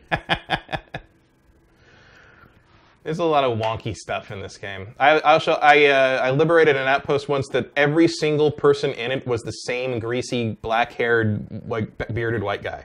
Like it it wasn't like just like everyone looked at it. It was it was like 20 of the same character model. This running game could around. do with a lot more character models in general. Yeah. It's they'll- they repeat way too much for a game that's this big and this long. But look, I'm still playing it. Yeah, I'm like 15 hours in. I'm still Like, having it's fun, with it here and there. It is frustrating though because I mean it's Far Cry. Just random stuff happens that can screw you so bad. There is this one mission that I have been trying to complete. I've literally spent like three hours straight trying to complete it, and it's this mission where you have to go and find these two tankers and then drive them back. Got the first tanker pretty quick. Oh, back to Falls and yeah, Yep. I did that yesterday. Got the first tanker pretty quick, no problem. I've literally spent three or four hours trying to get that second tanker because it doesn't tell you where they are. yeah, there's randomly spawn. So you just have to drive around and hope you see one. And then once you see one, trying to take it over without blowing it up is like impossible. Because if you shoot the guy in there and if one bullet hits the tank, it it gets on fire and you have to like race to get it back into the town. I Like, just fix it. yeah, I didn't. Ha- I just got that the thing Mm. to fix the cars. So Well, the, re- you know the reason I had that perk is because the first tanker truck I found, I had to be in this long chase with the guy and trying to shoot him with a pistol like sideways. And I- and when I finally, I finally ran him into a tree, and he and he climbed out, and I was able to kill him. And w- it wouldn't let me in the truck. It said you have to repair it. So I'm like, all right. Well, I had like 40 perk points because I got everything else already. So I uh, so I got the repair tool and did that. So that's and then I just wandered and did other things until I saw.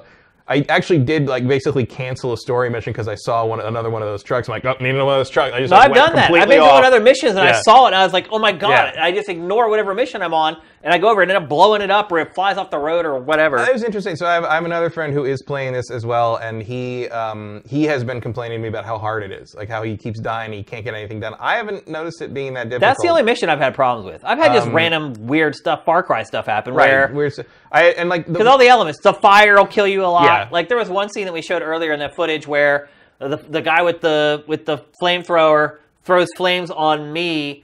I spin around to run away. I run into her, and she catches on Right. fire, and she goes ah, and she just falls down on the ground. Like I love that about Far Yeah, Cry, well, I that had- kind of stuff. The one thing, one of the things that annoys me about this is like because you have to talk to people to get um, missions and Yeah. also to uh, to get intel. So like Here a- it is, like right a, here. like a random. ci- I go, So like a random civilian will have like a like an icon Good over job, their head, Sam. and like a, a random civilian will have an icon over their head where you uh, you have to talk to them. They'll give you like a location of something to like you know another little side mission or whatever.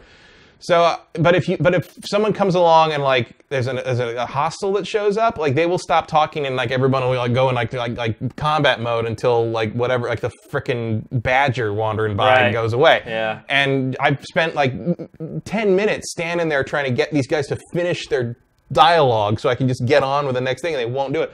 And the best one was so the, the, the thing that I am the most interested in are the, the prepper stashes because the prepper stashes have One perk, of the best parts of they the have game. perk magazines.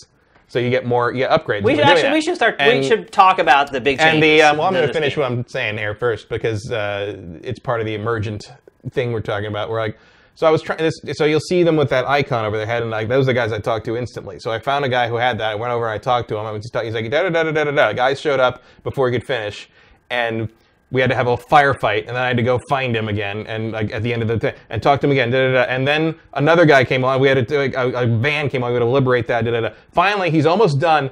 Right as he's about to finish what he's going to say, a Wolverine comes in from nowhere and bites his balls off and kills him. like he dies, and I can't get the thing from him anymore. And I'm like, and I'm like, I complained to my friend, like, "Oh, no, no." he's like, Far Cry. I'm like, emergent gameplay. I'm like, this sucks. No, Like, that stuff it's- happens it's all the time, constant. man. The fire is Constant. really a pain. Yeah, the fire can spread out, and like, I love, like, even your your allies are ter- terrified. Oh of it. yeah. like the fire's spreading. Yeah, you know, you're right. They do act like that. But there are look, there are some changes for this game. So um, perks are a big part of the game, and like the perks aren't just like, hey, my gun's more powerful or whatever. It does things like give you extra inventory. So before when you have to craft like a pouch to give you more inventory, now they're tied into this crate. The perk system is insane. Like literally, there's what five categories and like ten Well, Oh, one category doesn't really count because Yeah. it's, it's just your companions. Right. But there's like five categories with like 10 different upgrades for each one of them. Mm-hmm. And the perk points, it seems completely random how you get them. Well, you just complete challenges. But And, like- it doesn't seem like for every challenge you get a perk point though. You get perk points for every challenge. Really? Yeah. Seemed like I didn't get them every time. You get them every single time. That's what the challenges do. They give you perk points. Interesting. and Um, like, I mean, I've done almost all the challenges at this point. Uh, they're the best parts of the game, in my opinion. Like the I, th- I just think it's weird. they're like they- little puzzles that you have to solve a lot of times. the challenges. Yeah, like um, yeah, like you're talking about the stash, like the the hoarder stash or the prepper Yeah. stash. Yeah, a lot of those are like um, like those bunkers where you have to like figure out how to turn off the Right, water. but that's or- not a challenge. That's what I'm talking about. No, the challenges are like this. The the tab next to the perks, where like it lists like kill ten people with a shotgun, ten oh, kill, kill see, I don't even try to do those. I just That's those where you just- get perks. Those just happen organically though. That's why I'm saying it seems random that when you get the perk points because Oh, 'cause you're not it's like- looking at the it's thing that right, tells you it's what like they I do. just killed a guy and all of a sudden I get a perk point. yeah, because you've killed ten people or right, whatever that gun right. or whatever. Yeah, yeah. Okay, well that explains it. Yeah. But yeah, I don't even look at that. I just assume that stuff's going to happen organically. Like I wouldn't look at that and be like, "Oh, I'm going to get 10 headshots now." Like I just let that stuff just happen. Well, some of it you're gonna have to. I promise. really? Because some of it's like you know, like you know, t- I think it's two death from below kills and four death from above kills, and like you Right. don't you, you don't get You're a lot never of gonna do death that. death from below opportunities in this game. the prepper stash is what I was talking about. Those prepper to- stashes are yeah, those that's the other source of perk points is the magazines you find in the prepper stash. Yeah. Those are fun. Yeah, they're fun. They're like little puzzles where a lot of Mm-hmm. times like people will be like, "Well, we don't want to let people come and get our stuff, so we're going to flood like our bunker or whatever." Right. And it's like a little environmental puzzle you have to figure out on how to get like the water up out of there so you can go down and get the Mm-hmm. A stuff. couple of them have real, one of the ones I did it gave me a plane. So yeah. there's uh, a, they're worth doing doing. for sure. And I do enjoy the planes. I mean, I love planes in general. Yeah, helicopters are great. They fly well. Uh, we were talking earlier about the different levels of alert. Um, Mm-hmm. So for each area, there's three primary areas, and then there's three levels for each one. Like when you get to that final level of alert, that stuff gets intense because they start sending planes and Yeah, helicopters at you. Actually, that was a so I so finishing those last few missions in that area, Yeah, once- it gets, starts to get be a pain. Well, yeah. in the Also, that, ass. that was the the damn plane. I was trying to get a story mission going, and the planes they kept sending to kill me in the area kept stopping the NPC from giving me the full mission dialogue, and I couldn't get it to start. Um, so I'm like, okay, well, I'm gonna go spawn. I, I knew I had a truck with a machine gun in the back. I'm like, I bet I can take That's the plane all I down use with that. is that truck with so the I machine so I gun. spawn the plane. So I spawn that, and I get in, and he starts diving at me, and I shoot, and the plane goes just you know stops and just goes down, and I get a trophy pops up, and I was like, oh, I wonder what that's for. So I looked at it. The trophy was for getting a headshot with a rifle or a or a or a sniper rifle or a normal rifle. From more than 300 yards or something out, Uh, so I headshotted the guy with the the mounted gun, Yeah. like a mile out, and I'm just like, wow! Like imagine if I was trying Right. to do that. Like Yeah, it's yeah. crazy. That's um, the only vehicle I use in the game is the one with the gun mounted mounted in the back. I use the one you get uh, early on. I use the fake ass Mustang Oh, Okay. mostly. I, So let's talk about other stuff that's different. So you can play through the whole game cooperatively, Mm-hmm. the whole single player campaign, which It- is fun. it is fun. You can also, if you don't, you can take a companion with you. So a Mm-hmm. lot of people wondered, like, what's up with the dog? That's what the dog is. Um, and you can get a bear, you can get a cougar, Yep. you can get characters from the campaign, like Yeah. primary characters from the And they campaign. do different things. Like the I have one character, like you said, the you have the flamethrower Yeah. woman. I have a woman who can uh, is a sniper. Um, Yep. Who's really good? The by black way. girl. Yeah, yeah, she- I've she's got- her too. She's good, and then uh, the pilot will like airstrike for you. Like he'll, Oh, wow. he'll he'll circle around, and you can call in like strafing runs and bombing runs, and he also will cover you from the damn plane guys. You can also pick up anybody. You have to drop people off your team to pick them up. You only have three regular Joes essentially. Oh yeah, you can you can pick up like random civili- and those guys actually I I so the way those work is like everybody's got two skills, but the random ones you pick up guys you, You have pick to up use them to get you 'em. have- yeah, they have to get a certain number of kills to get. And I have one, and she, her, she's a she's like a regular soldier, but her two skills are auto spots everyone when combat begins and lets me carry more ammo. And I'm like, you are with me forever. Like The dog so- is good for that too, though. The dog will Spot- basically. dog's good on spotting, but I Yeah. prefer the cougar because the cougar's stealthy and doesn't break your your undetected. I don't have marks. the cougar yet, so I, I don't Cougar's know what he great. does. But the dog, like I found that I used him for a little while because he will Mm-hmm. just run out and suddenly you can see through all the trees and see where everybody is. That's the hu- a huge help. Yeah. And he will go and collect like money and stuff from dead bodies. He'll and- also he also take guns away from them and bring them to you. no, you're right. So yeah, that's fun. Um, but I think I think that's all the companions are pretty good. They so do, far. and I think they work pretty well. Yeah. Um, they're smart enough. Like for instance, like when I I use the same vehicle almost every time. It's like called the hell something or other, but I drive, and then the AI person is on the turret in the back, and you just learn how to use it. Like that one uh, that one cult stronghold there. I just pulled up. And just backed into the driveway, and she's in the back with the gun, and she just kills like half of the people in like the first like five seconds you get there. So they're they're smart enough so that they're not an annoyance. Yeah. But they're they are kind of immersion breaking in the same way uh, The Last of Us was because they just run out.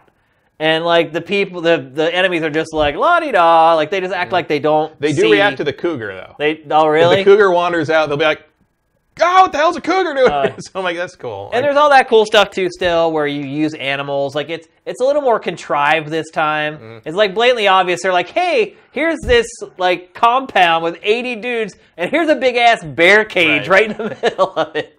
I do think um, it's. Uh, I, th- I think it's weird that they combined the crafting with the perks a Yeah. little bit. Like that. Like so instead you. The crafting is kind of pointless now. Like I craft like ammo You craft, mostly. you craft like explosives and stuff, but like Yeah. the, uh, I, I kind of, I mean, I'm, I'm conflicted because I don't really like shooting animals if I don't have to, but at the same time, having to hunt animals to craft like your ammo bag sort of added another facet made to sense. things. Now Like, you just sell them for money. yeah, Like now it's pelts. just you get cash and like they and you know obviously hunting a certain number of each animal gets you perk points from the challenges. Right. So you use those to upgrade kind of the things you would upgrade.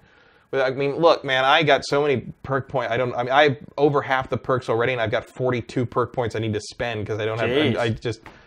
I I, I I guess have- working on those challenges pays off. it does. Um, it's. Uh, I mean, it's fun. Like the, the, the treadmill is good. It, it's. It feels like you're making progress. I. You know, I spent a long time kind of. So one of the reasons I was focused on this for so long is because I wanted a plane. I wanted a fighter plane. I wanted one of the World War II fighters, and I finally got one.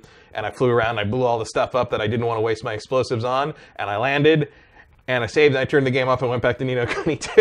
like, like I was like, well, I did what I wanted to do, and I'll go back. I'll go back to it. I love Far Cry. I've played every all three, four, two, three, four, and uh, Primal to like 100% completion. I, I like them all. I'm still having fun with the game. Yeah, it's still I- fun to But I play. will say I am pretty disappointed in the game. yeah, this I'm disappointed in uh, the story's lack of teeth. I look, think. I still love the parts of Far Cry 5 that are Far Cry. Mm-hmm. All the other stuff that I thought they were putting in it to make it maybe a little smarter, a little edgier, all fell flat.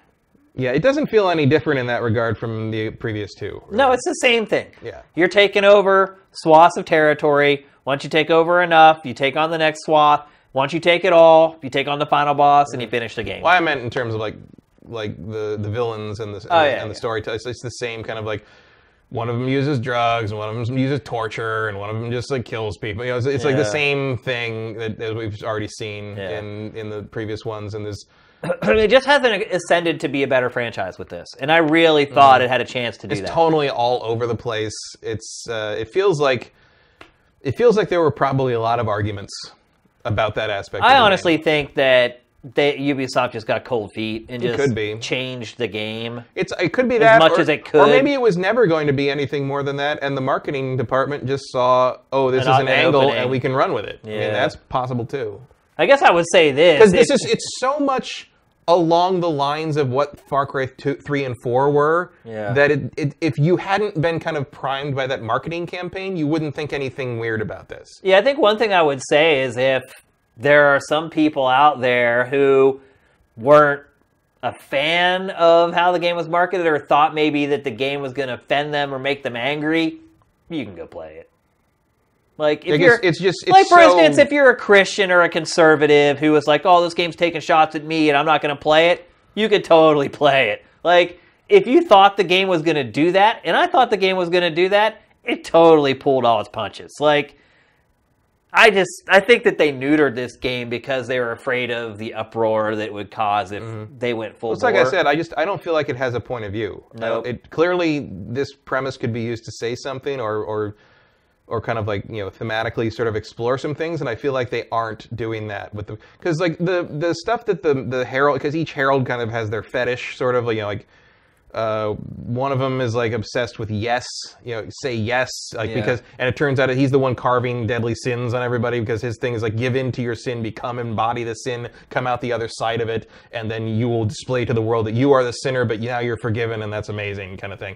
Um, which he finally explains later in the game uh, in that way, but early on, like they've got like yes, like built up like the Hollywood sign in various places. At a certain point, I'm just like, I guess this guy's just like the evil Daniel Bryan. Like I don't know, um, but it's like you didn't need kind of the cult kind of the crazy cult leader religion thing to really explore that idea. Like, and it feels like a kind of a retread of sort of the previous sadomasochistic characters in Far Cry. Yeah, yeah. Like, it felt like it was just sort of. It's just like, oh, he he. Fe- it's weird how like.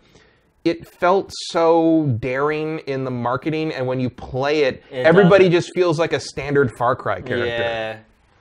Just And like there's the nothing- whole like you know backwoods redneck angle that it looked like it was taking. It doesn't really take that at all. Mm-hmm. No. like At the very you least, don't really interact with the bad guys very much. No, and like at the, very least, leaders of the everybody cult. you interact with is sort of the sa- you know the same. Like there's no class system happening there really, uh, except for the fact that everybody kind of you know people are getting brainwashed by this drug to believe this. You know, it's never Right. it's never fully clear like why people are joining or why anybody Well, they started tend joining. they really it, or, just like- kind of blame it on the drug. yeah, the drug is. You know, there's no like. There's no um, ideological thing happening here. It's just like crazy cult people are brainwashing people. Which, okay, so people, crazy cult people are brainwashing innocent people into becoming crazy cult members.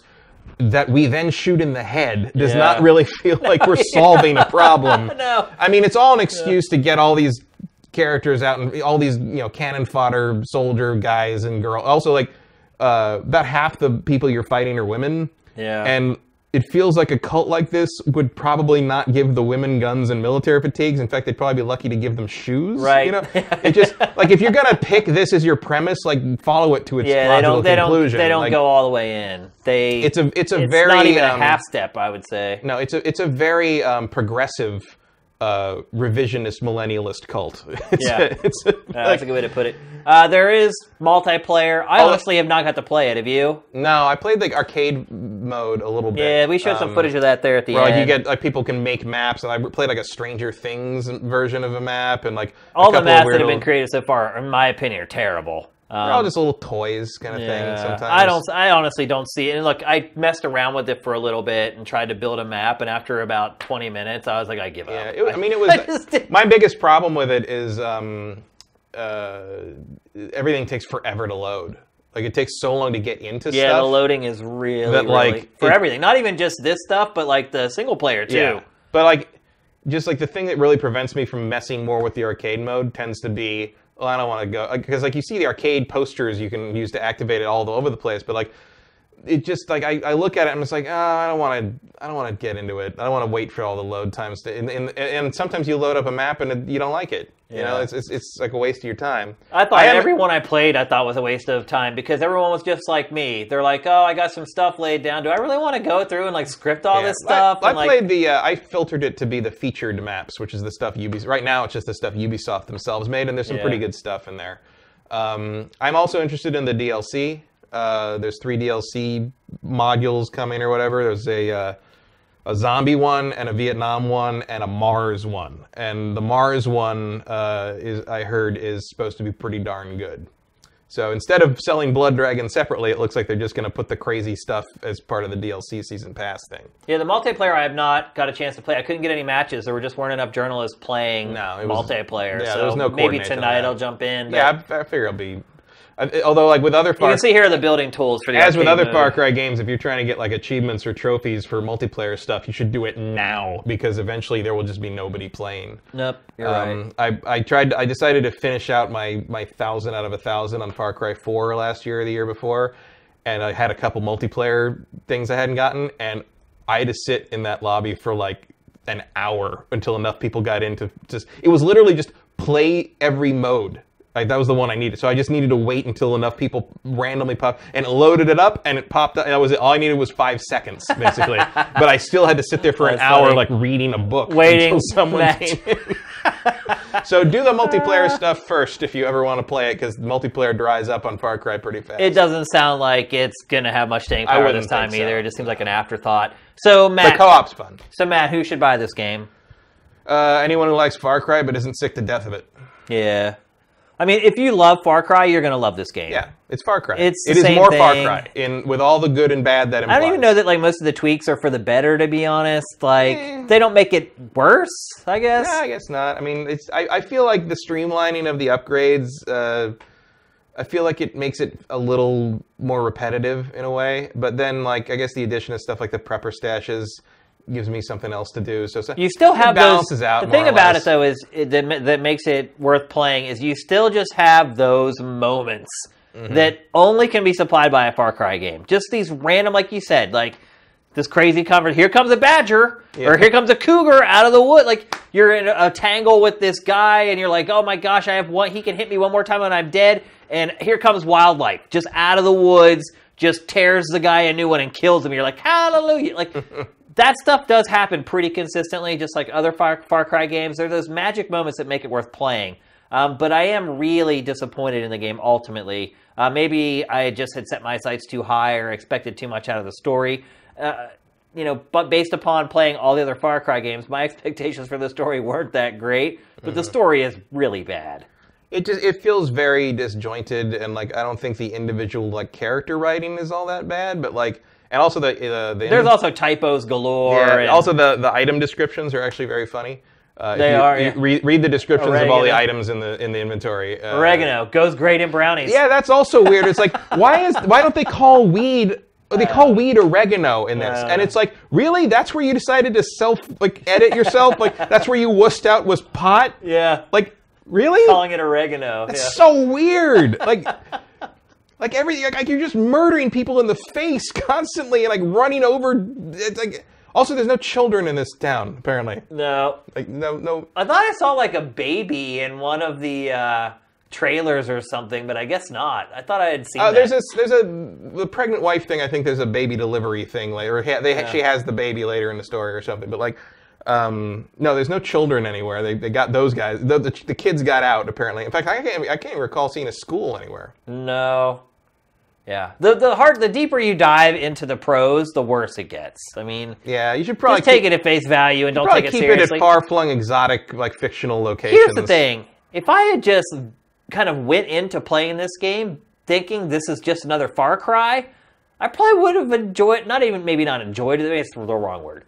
I would have been okay with the story, but the way that they marketed this as this ultra serious, hardcore trip behind this underground cult that with all these religious, like the religious stuff is like almost null and void in this. Like other than, and I will say this, some of the songs that they wrote for this are really, really good. Yeah, like the music's actually really good in it. the like some original of music. those crazy like church like hymns that are in Yeah. this game. But then you listen to what they're singing. Oh my God. Because they've got like that radio station that all the cult members have in their Yeah. cars. Like they're- they did a really good job with those. those songs, man, like they sound. They're also like really catchy. They're very like I, the the menus like, the, the, the, like when you go to the menu they have a version of one of them that plays kind of like kind of this sauce. Yeah. I, I, I was humming out in the shower today. and, Like, and it was- it- that's it, but that shows you like that's how those songs work. Like Yeah, they're yeah. really Oh, catchy yeah. and they get people to sing, and they're kind of like they brainwash people. And I was sitting there thinking, I can't remember a single piece of music from any of the Marvel movies, but I'm si- I'm humming the Far Cry hymn in my in the shower without any prompting. Yeah. Yeah, some of the radio station stuff, those songs, those religious Yeah. songs that they play are really, There's some really good license tracks in there too. Yeah, yeah. Like it's they, they did a good job on the music. Yeah. Really good job on the music. Um, I don't think I was maybe I wasn't as immersed in the marketing stuff as you were just because of by nature of sifted like you see all of that and I just sort of like gloss over Right, it. right. So like it doesn't it didn't bother me that much because like I- you know I think half of me expected them to punt on that in the end. Like it just felt like it felt like it was a daring marketing strategy that was just not going to pay off in the final game. And so, so- but I just wish like there there, there isn't anyone in this game that captures my uh, imagination the way Voss did in three or the Me way uh, either. Peg, Pagan Min did either. in four. Um, to the point that like I have trouble telling the difference between the three dudes in the cult, like because there's there's the father is uh, Joseph, and then there's Jacob, and there's John. And if you put outside of uh, Joseph's uh, amber sunglasses, if you put those three character models in front of me, I might not be able to tell you which one's which. Like it's real generic. Well, here's the crazy thing too is that like those guys, and this is one angle where they do kind of go go there. A lot of like the kind of uber modern churches these days have preachers that look like those guys. Mm-hmm. Oh, They're yeah, like yeah. they're I like realize they come from. they're something. like hipsters with tattoos and long beards, and they're like the hot thing now. Yeah, I And- know they didn't come from nowhere, but it's like, give me some. I don't know, change the hair or something. Like they've all got the same hair, the same beard, and and the tattoos going on. Like, and I can tell which one's the leader because you know he's, He's got presented the differently and he's glasses, got the yeah. glasses on. Also, actually, I, I actually I don't think we met. This game's real damn pretty. Um, I you think, I think? think it looks real good. I, I think it looks maybe good from far away, but I think everything close up. Maybe looks it's the pretty bad. HDR. It could um, be. because it, it looks real. I, I'm constantly catching myself going like, damn, that looks good. See, I actually was And- the opposite. I did not think the game looked very good. In fact, early on, when you're at the the very beginning, you have to lead uh, Joseph out to the helicopter, like, and he's co- like, you're, you've got him in cuffs, and he's sort of like right in front of you. And I was walk, I remember walking, and I said to my girlfriend, I'm like, look at how you can look through his glasses from this angle and see the stuff through it, like that's shaded that way and slightly like distorted from the. s- I'm like. We're like two gens out from when those glasses would have been part of his face Right. texture. Yeah, you know, yeah. it's like it's just like it, it was a little moment of like, wow, look at that. Like that's really cool. I honestly, uh, I'm playing on a base PS4. I don't think it looks that great. I think it looks really- I, I think, think it if you looks really look at good. like a vista from a distance, it looks amazing. But the closer you get to stuff, the worse it looks. Like I don't- I There's don't no agree with like that. fur shading in the game. Like they're just like these textures that are slapped on the animals and like I don't know. I I, don't, I was not impressed with the. I Mm-hmm. think graphics. it looks real good. Uh, the explosions I thought looked pretty good. yeah, but I, I, I think it looks real good. It might be an HDR 4K thing because it does. I'm feels real nice assuming at that makes point. quite a difference. yeah. Um, but I've, I've been enjoying that. I mean, it's not like you know the best thing I've seen all year and visually, but like I'm pretty happy with it visually. It's not ugly. I'll say that. But it doesn't seem like a uh, It feels like a next s- it- level. I, I think it feels like it, it feels like a next gen leap from four, for sure. I haven't played it from Primal. Yeah, Really? the first shading is definitely is not great in this, but it's way better than Primals. I don't think there is any fur shading in this.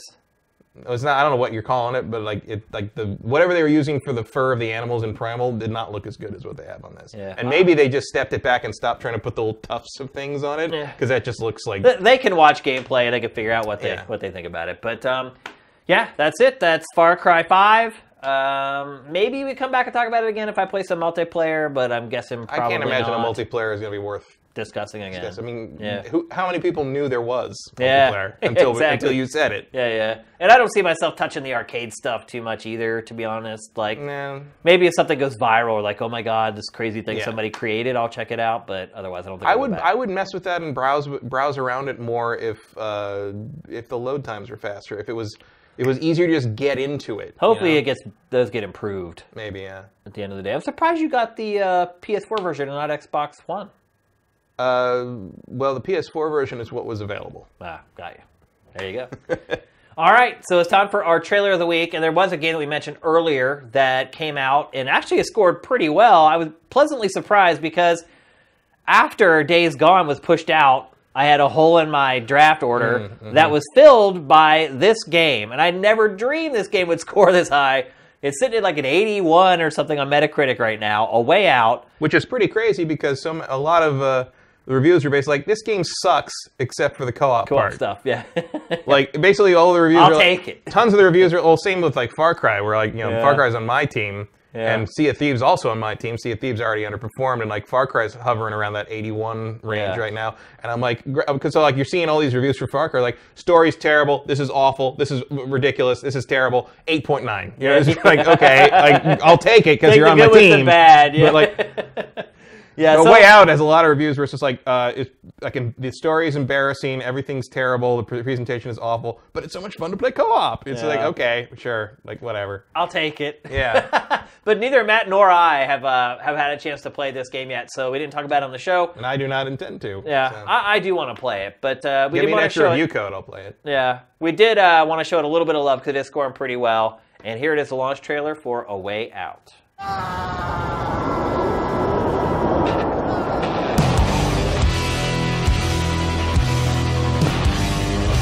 See that tower? Yeah. That's where we're heading.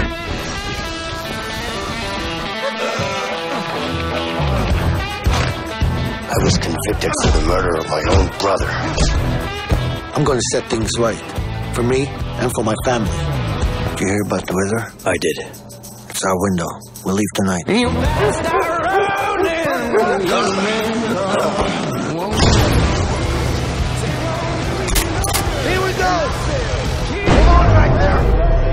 Everybody stay calm. Please send an ambulance.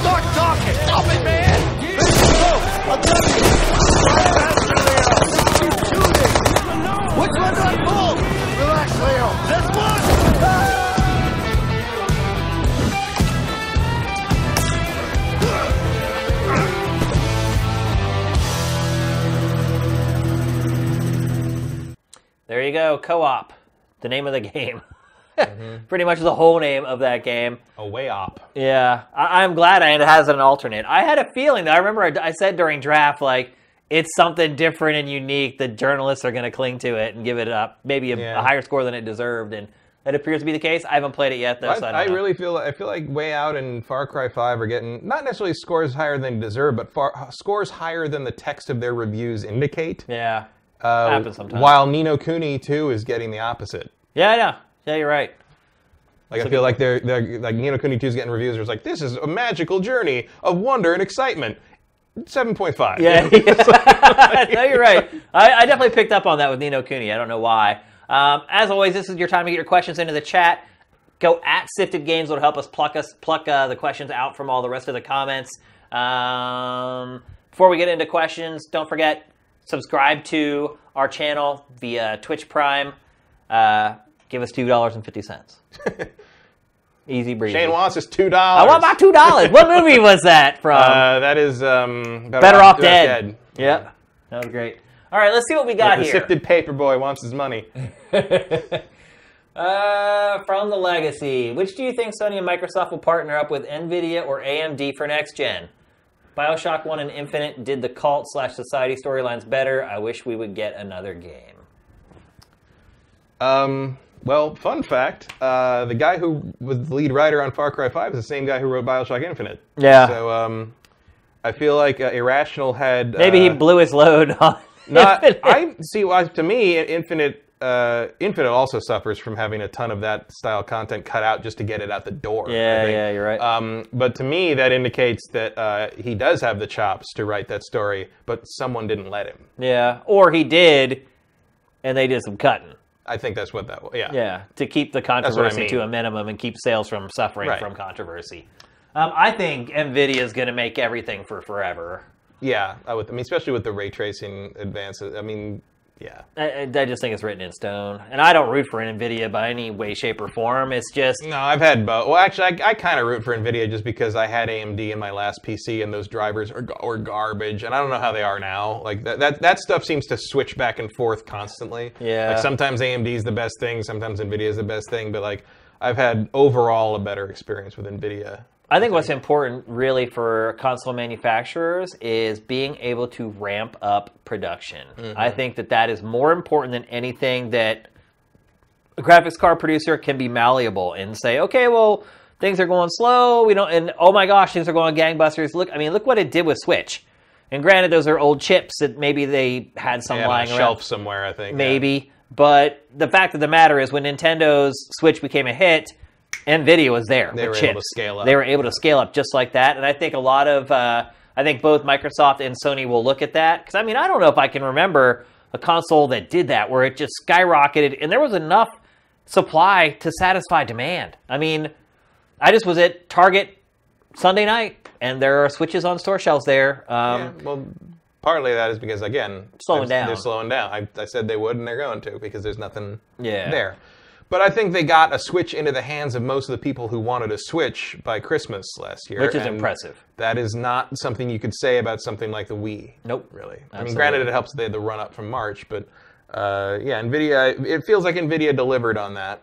Uh, Yeah, and absolutely. that they had to be part of that pipeline, I would think. So uh, yeah, Plus, Nvidia's tech is just The tech is all there. the publishers and developers are on board with them. and, the, and you know, Epic's on board with. I mean, it's just like, Yeah. the, the the pipeline is there. the other the other important thing too is middleware. So Yeah. Unreal Engine, like which which which graphics card are they coding to first is Mm-hmm. going to be Nvidia's card. So I just think that AMD is fighting an uphill battle. Although I always root for the underdog, I just don't know if it's feasible. yeah. at I this mean, you point. never know. Uh, let's see. Vox 91. What do you think has been the cause of EA's problems with the Star Wars license? My guess is mandating their studios use Frostbite 3 when some of their studios have more experience with other game engines, um, Unreal and Havoc. I think that's definitely part of it, but I, I still believe with no real corroborating evidence that uh, the thing that ended up sinking uh, the Visceral game was EA's wanting to move to that games as a service business model and not find not seeing a way to cram uh, the Visceral game into that box. Yeah, I just. Uh, I'm, really, I'm really starting to think that maybe the game was just bad. I just don't think so. I don't think that is how. E I don't want to believe that. No, I don't think but- how, that's how EA does their jobs. I, don't- I don't, EA will release a game that isn't very good, Mirror's Edge Catalyst, and even even if it's a risk, like That's why I think it was bad. I just think the I think the project was Hmm? I flying off just, the I rails. just don't and- believe it. I think it's their games as a service strategy. Like there, that wasn't part of that game. Emmy Hennig was making a single player game, just like Visceral has always made the Dead Space stuff. Um, and EA's just not interested in that. That's not what they want to deliver to their shareholders. They want a constant revenue stream that they don't have to release yearly. I mean, it's smart if you're the shareholder or you're the business. Yeah, but that's that's also why I say because that is such a giant focus of EA's business strategy, they don't give a shit whether the game's good or not. If they did, they wouldn't have put out Need for Speed Payback. Oh, yeah. if Ne- as long as those Need for Speed games are coming out, you can't convince me that they canceled anything because it was bad. Uh, let's see. But I think yes, Mass Effect Andromeda and all that has proven that forcing the developers to cram their stuff into Frostbite 3 is not a good choice. Oh, here we go. Um, here's the person I was talking about, who's a Sifid user who was going to go to GDC, and he's making an indie game. And here he is, Super Cordon Bleu. I was at GDC, and indies were a huge focus, with Microsoft seemingly leading the pack with ID at Xbox. They were advertised everywhere. I saw no trace of Nintendo. Um, with their strong indie presence, do you think that they missed opportunity to really show how much they are behind indies? Well, I think you're looking at it from the perspective of an upstart indie developer, and maybe you want to make games for Switch. And you go there, you don't know anybody, you're looking at signage, you're trying to figure out how can I find the people at Nintendo so I can talk to them about getting my game on their platform. I could see from that perspective where you might be disappointed.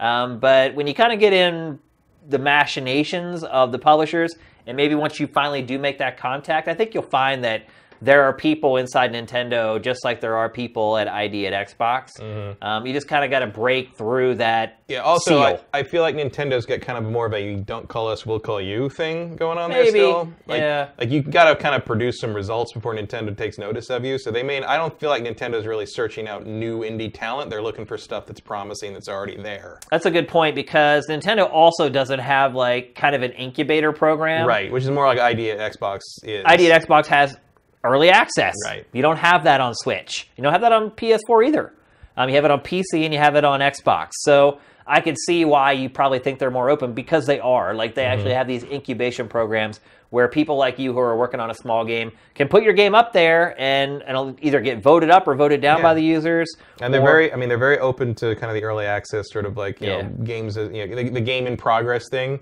uh, which you can see with Sea of Thieves. yeah So I'm just going to keep hammering on it because I cannot believe that they're charging sixty dollars for that thing. Uh, let's see.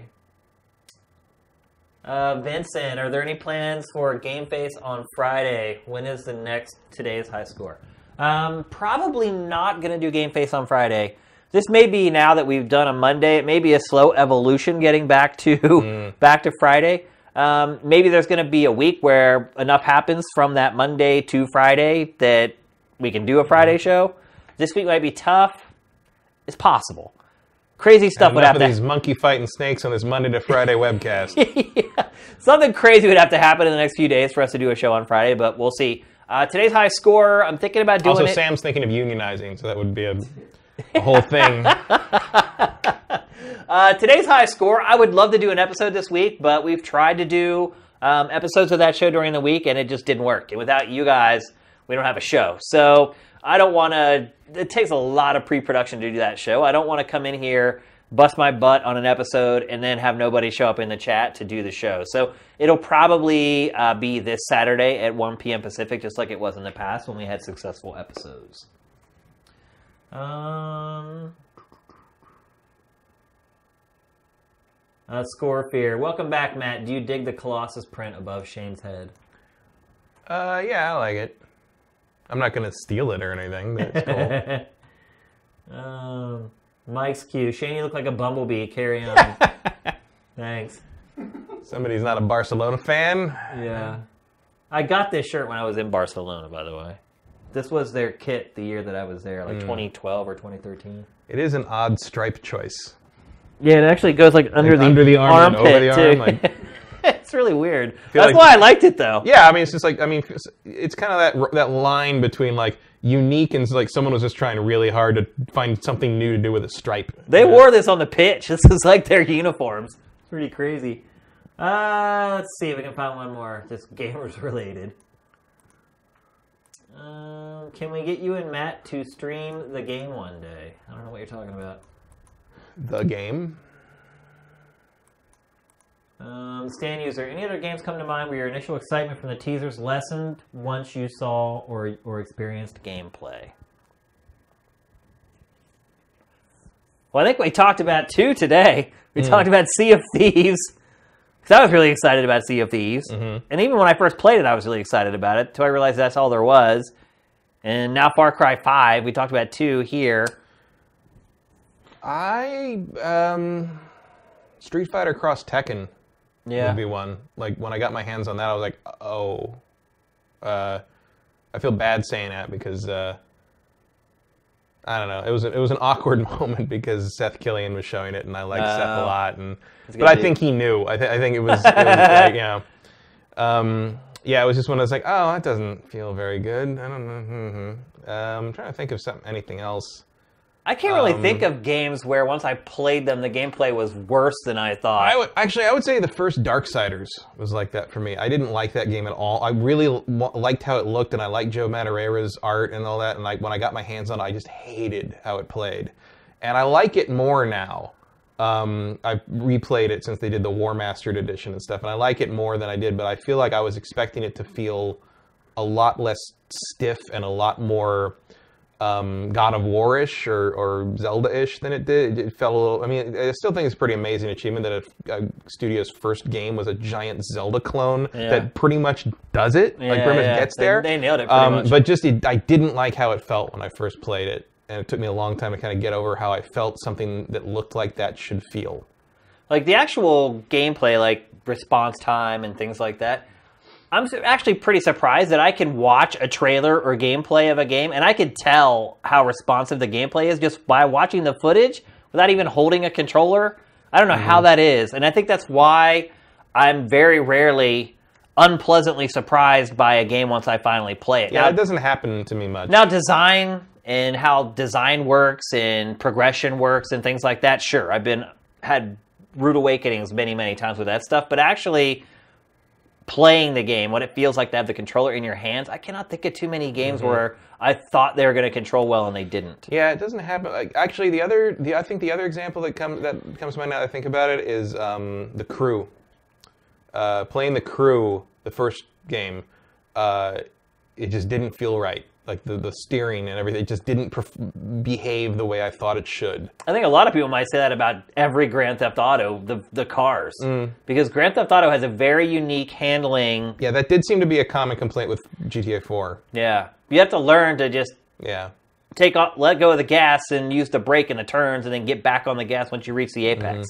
But it takes people. You, most people are used to just holding down gas the whole time and just Yeah. being able to just go around curves. You can't do that. I in found Grand Theft GTA Auto. 4. I'm, I thought GTA 4 was uh, had a really pretty impressive driving model. Once you got used to it, Yeah. yeah, yeah, I didn't have any problems with it. But I really, Um, I really like GTA 4, and uh, most people seems that they didn't, they did not. Okay. That's it for Game Face 122. several huge games on today's episode. And once again, our apologies for doing it on Monday, but I think it's better than waiting an entire week to get another episode. Um, just one last Mm-hmm. Gotta time. keep those takes hot. Yep, gotta keep them hot. Uh, just one last uh, note before we go. If you joined in late on the stream, you have not yet subscribed to Sifted uh, via Twitch Prime, please do that right now. Just click that little button above the player. It'll give us a free $2.50.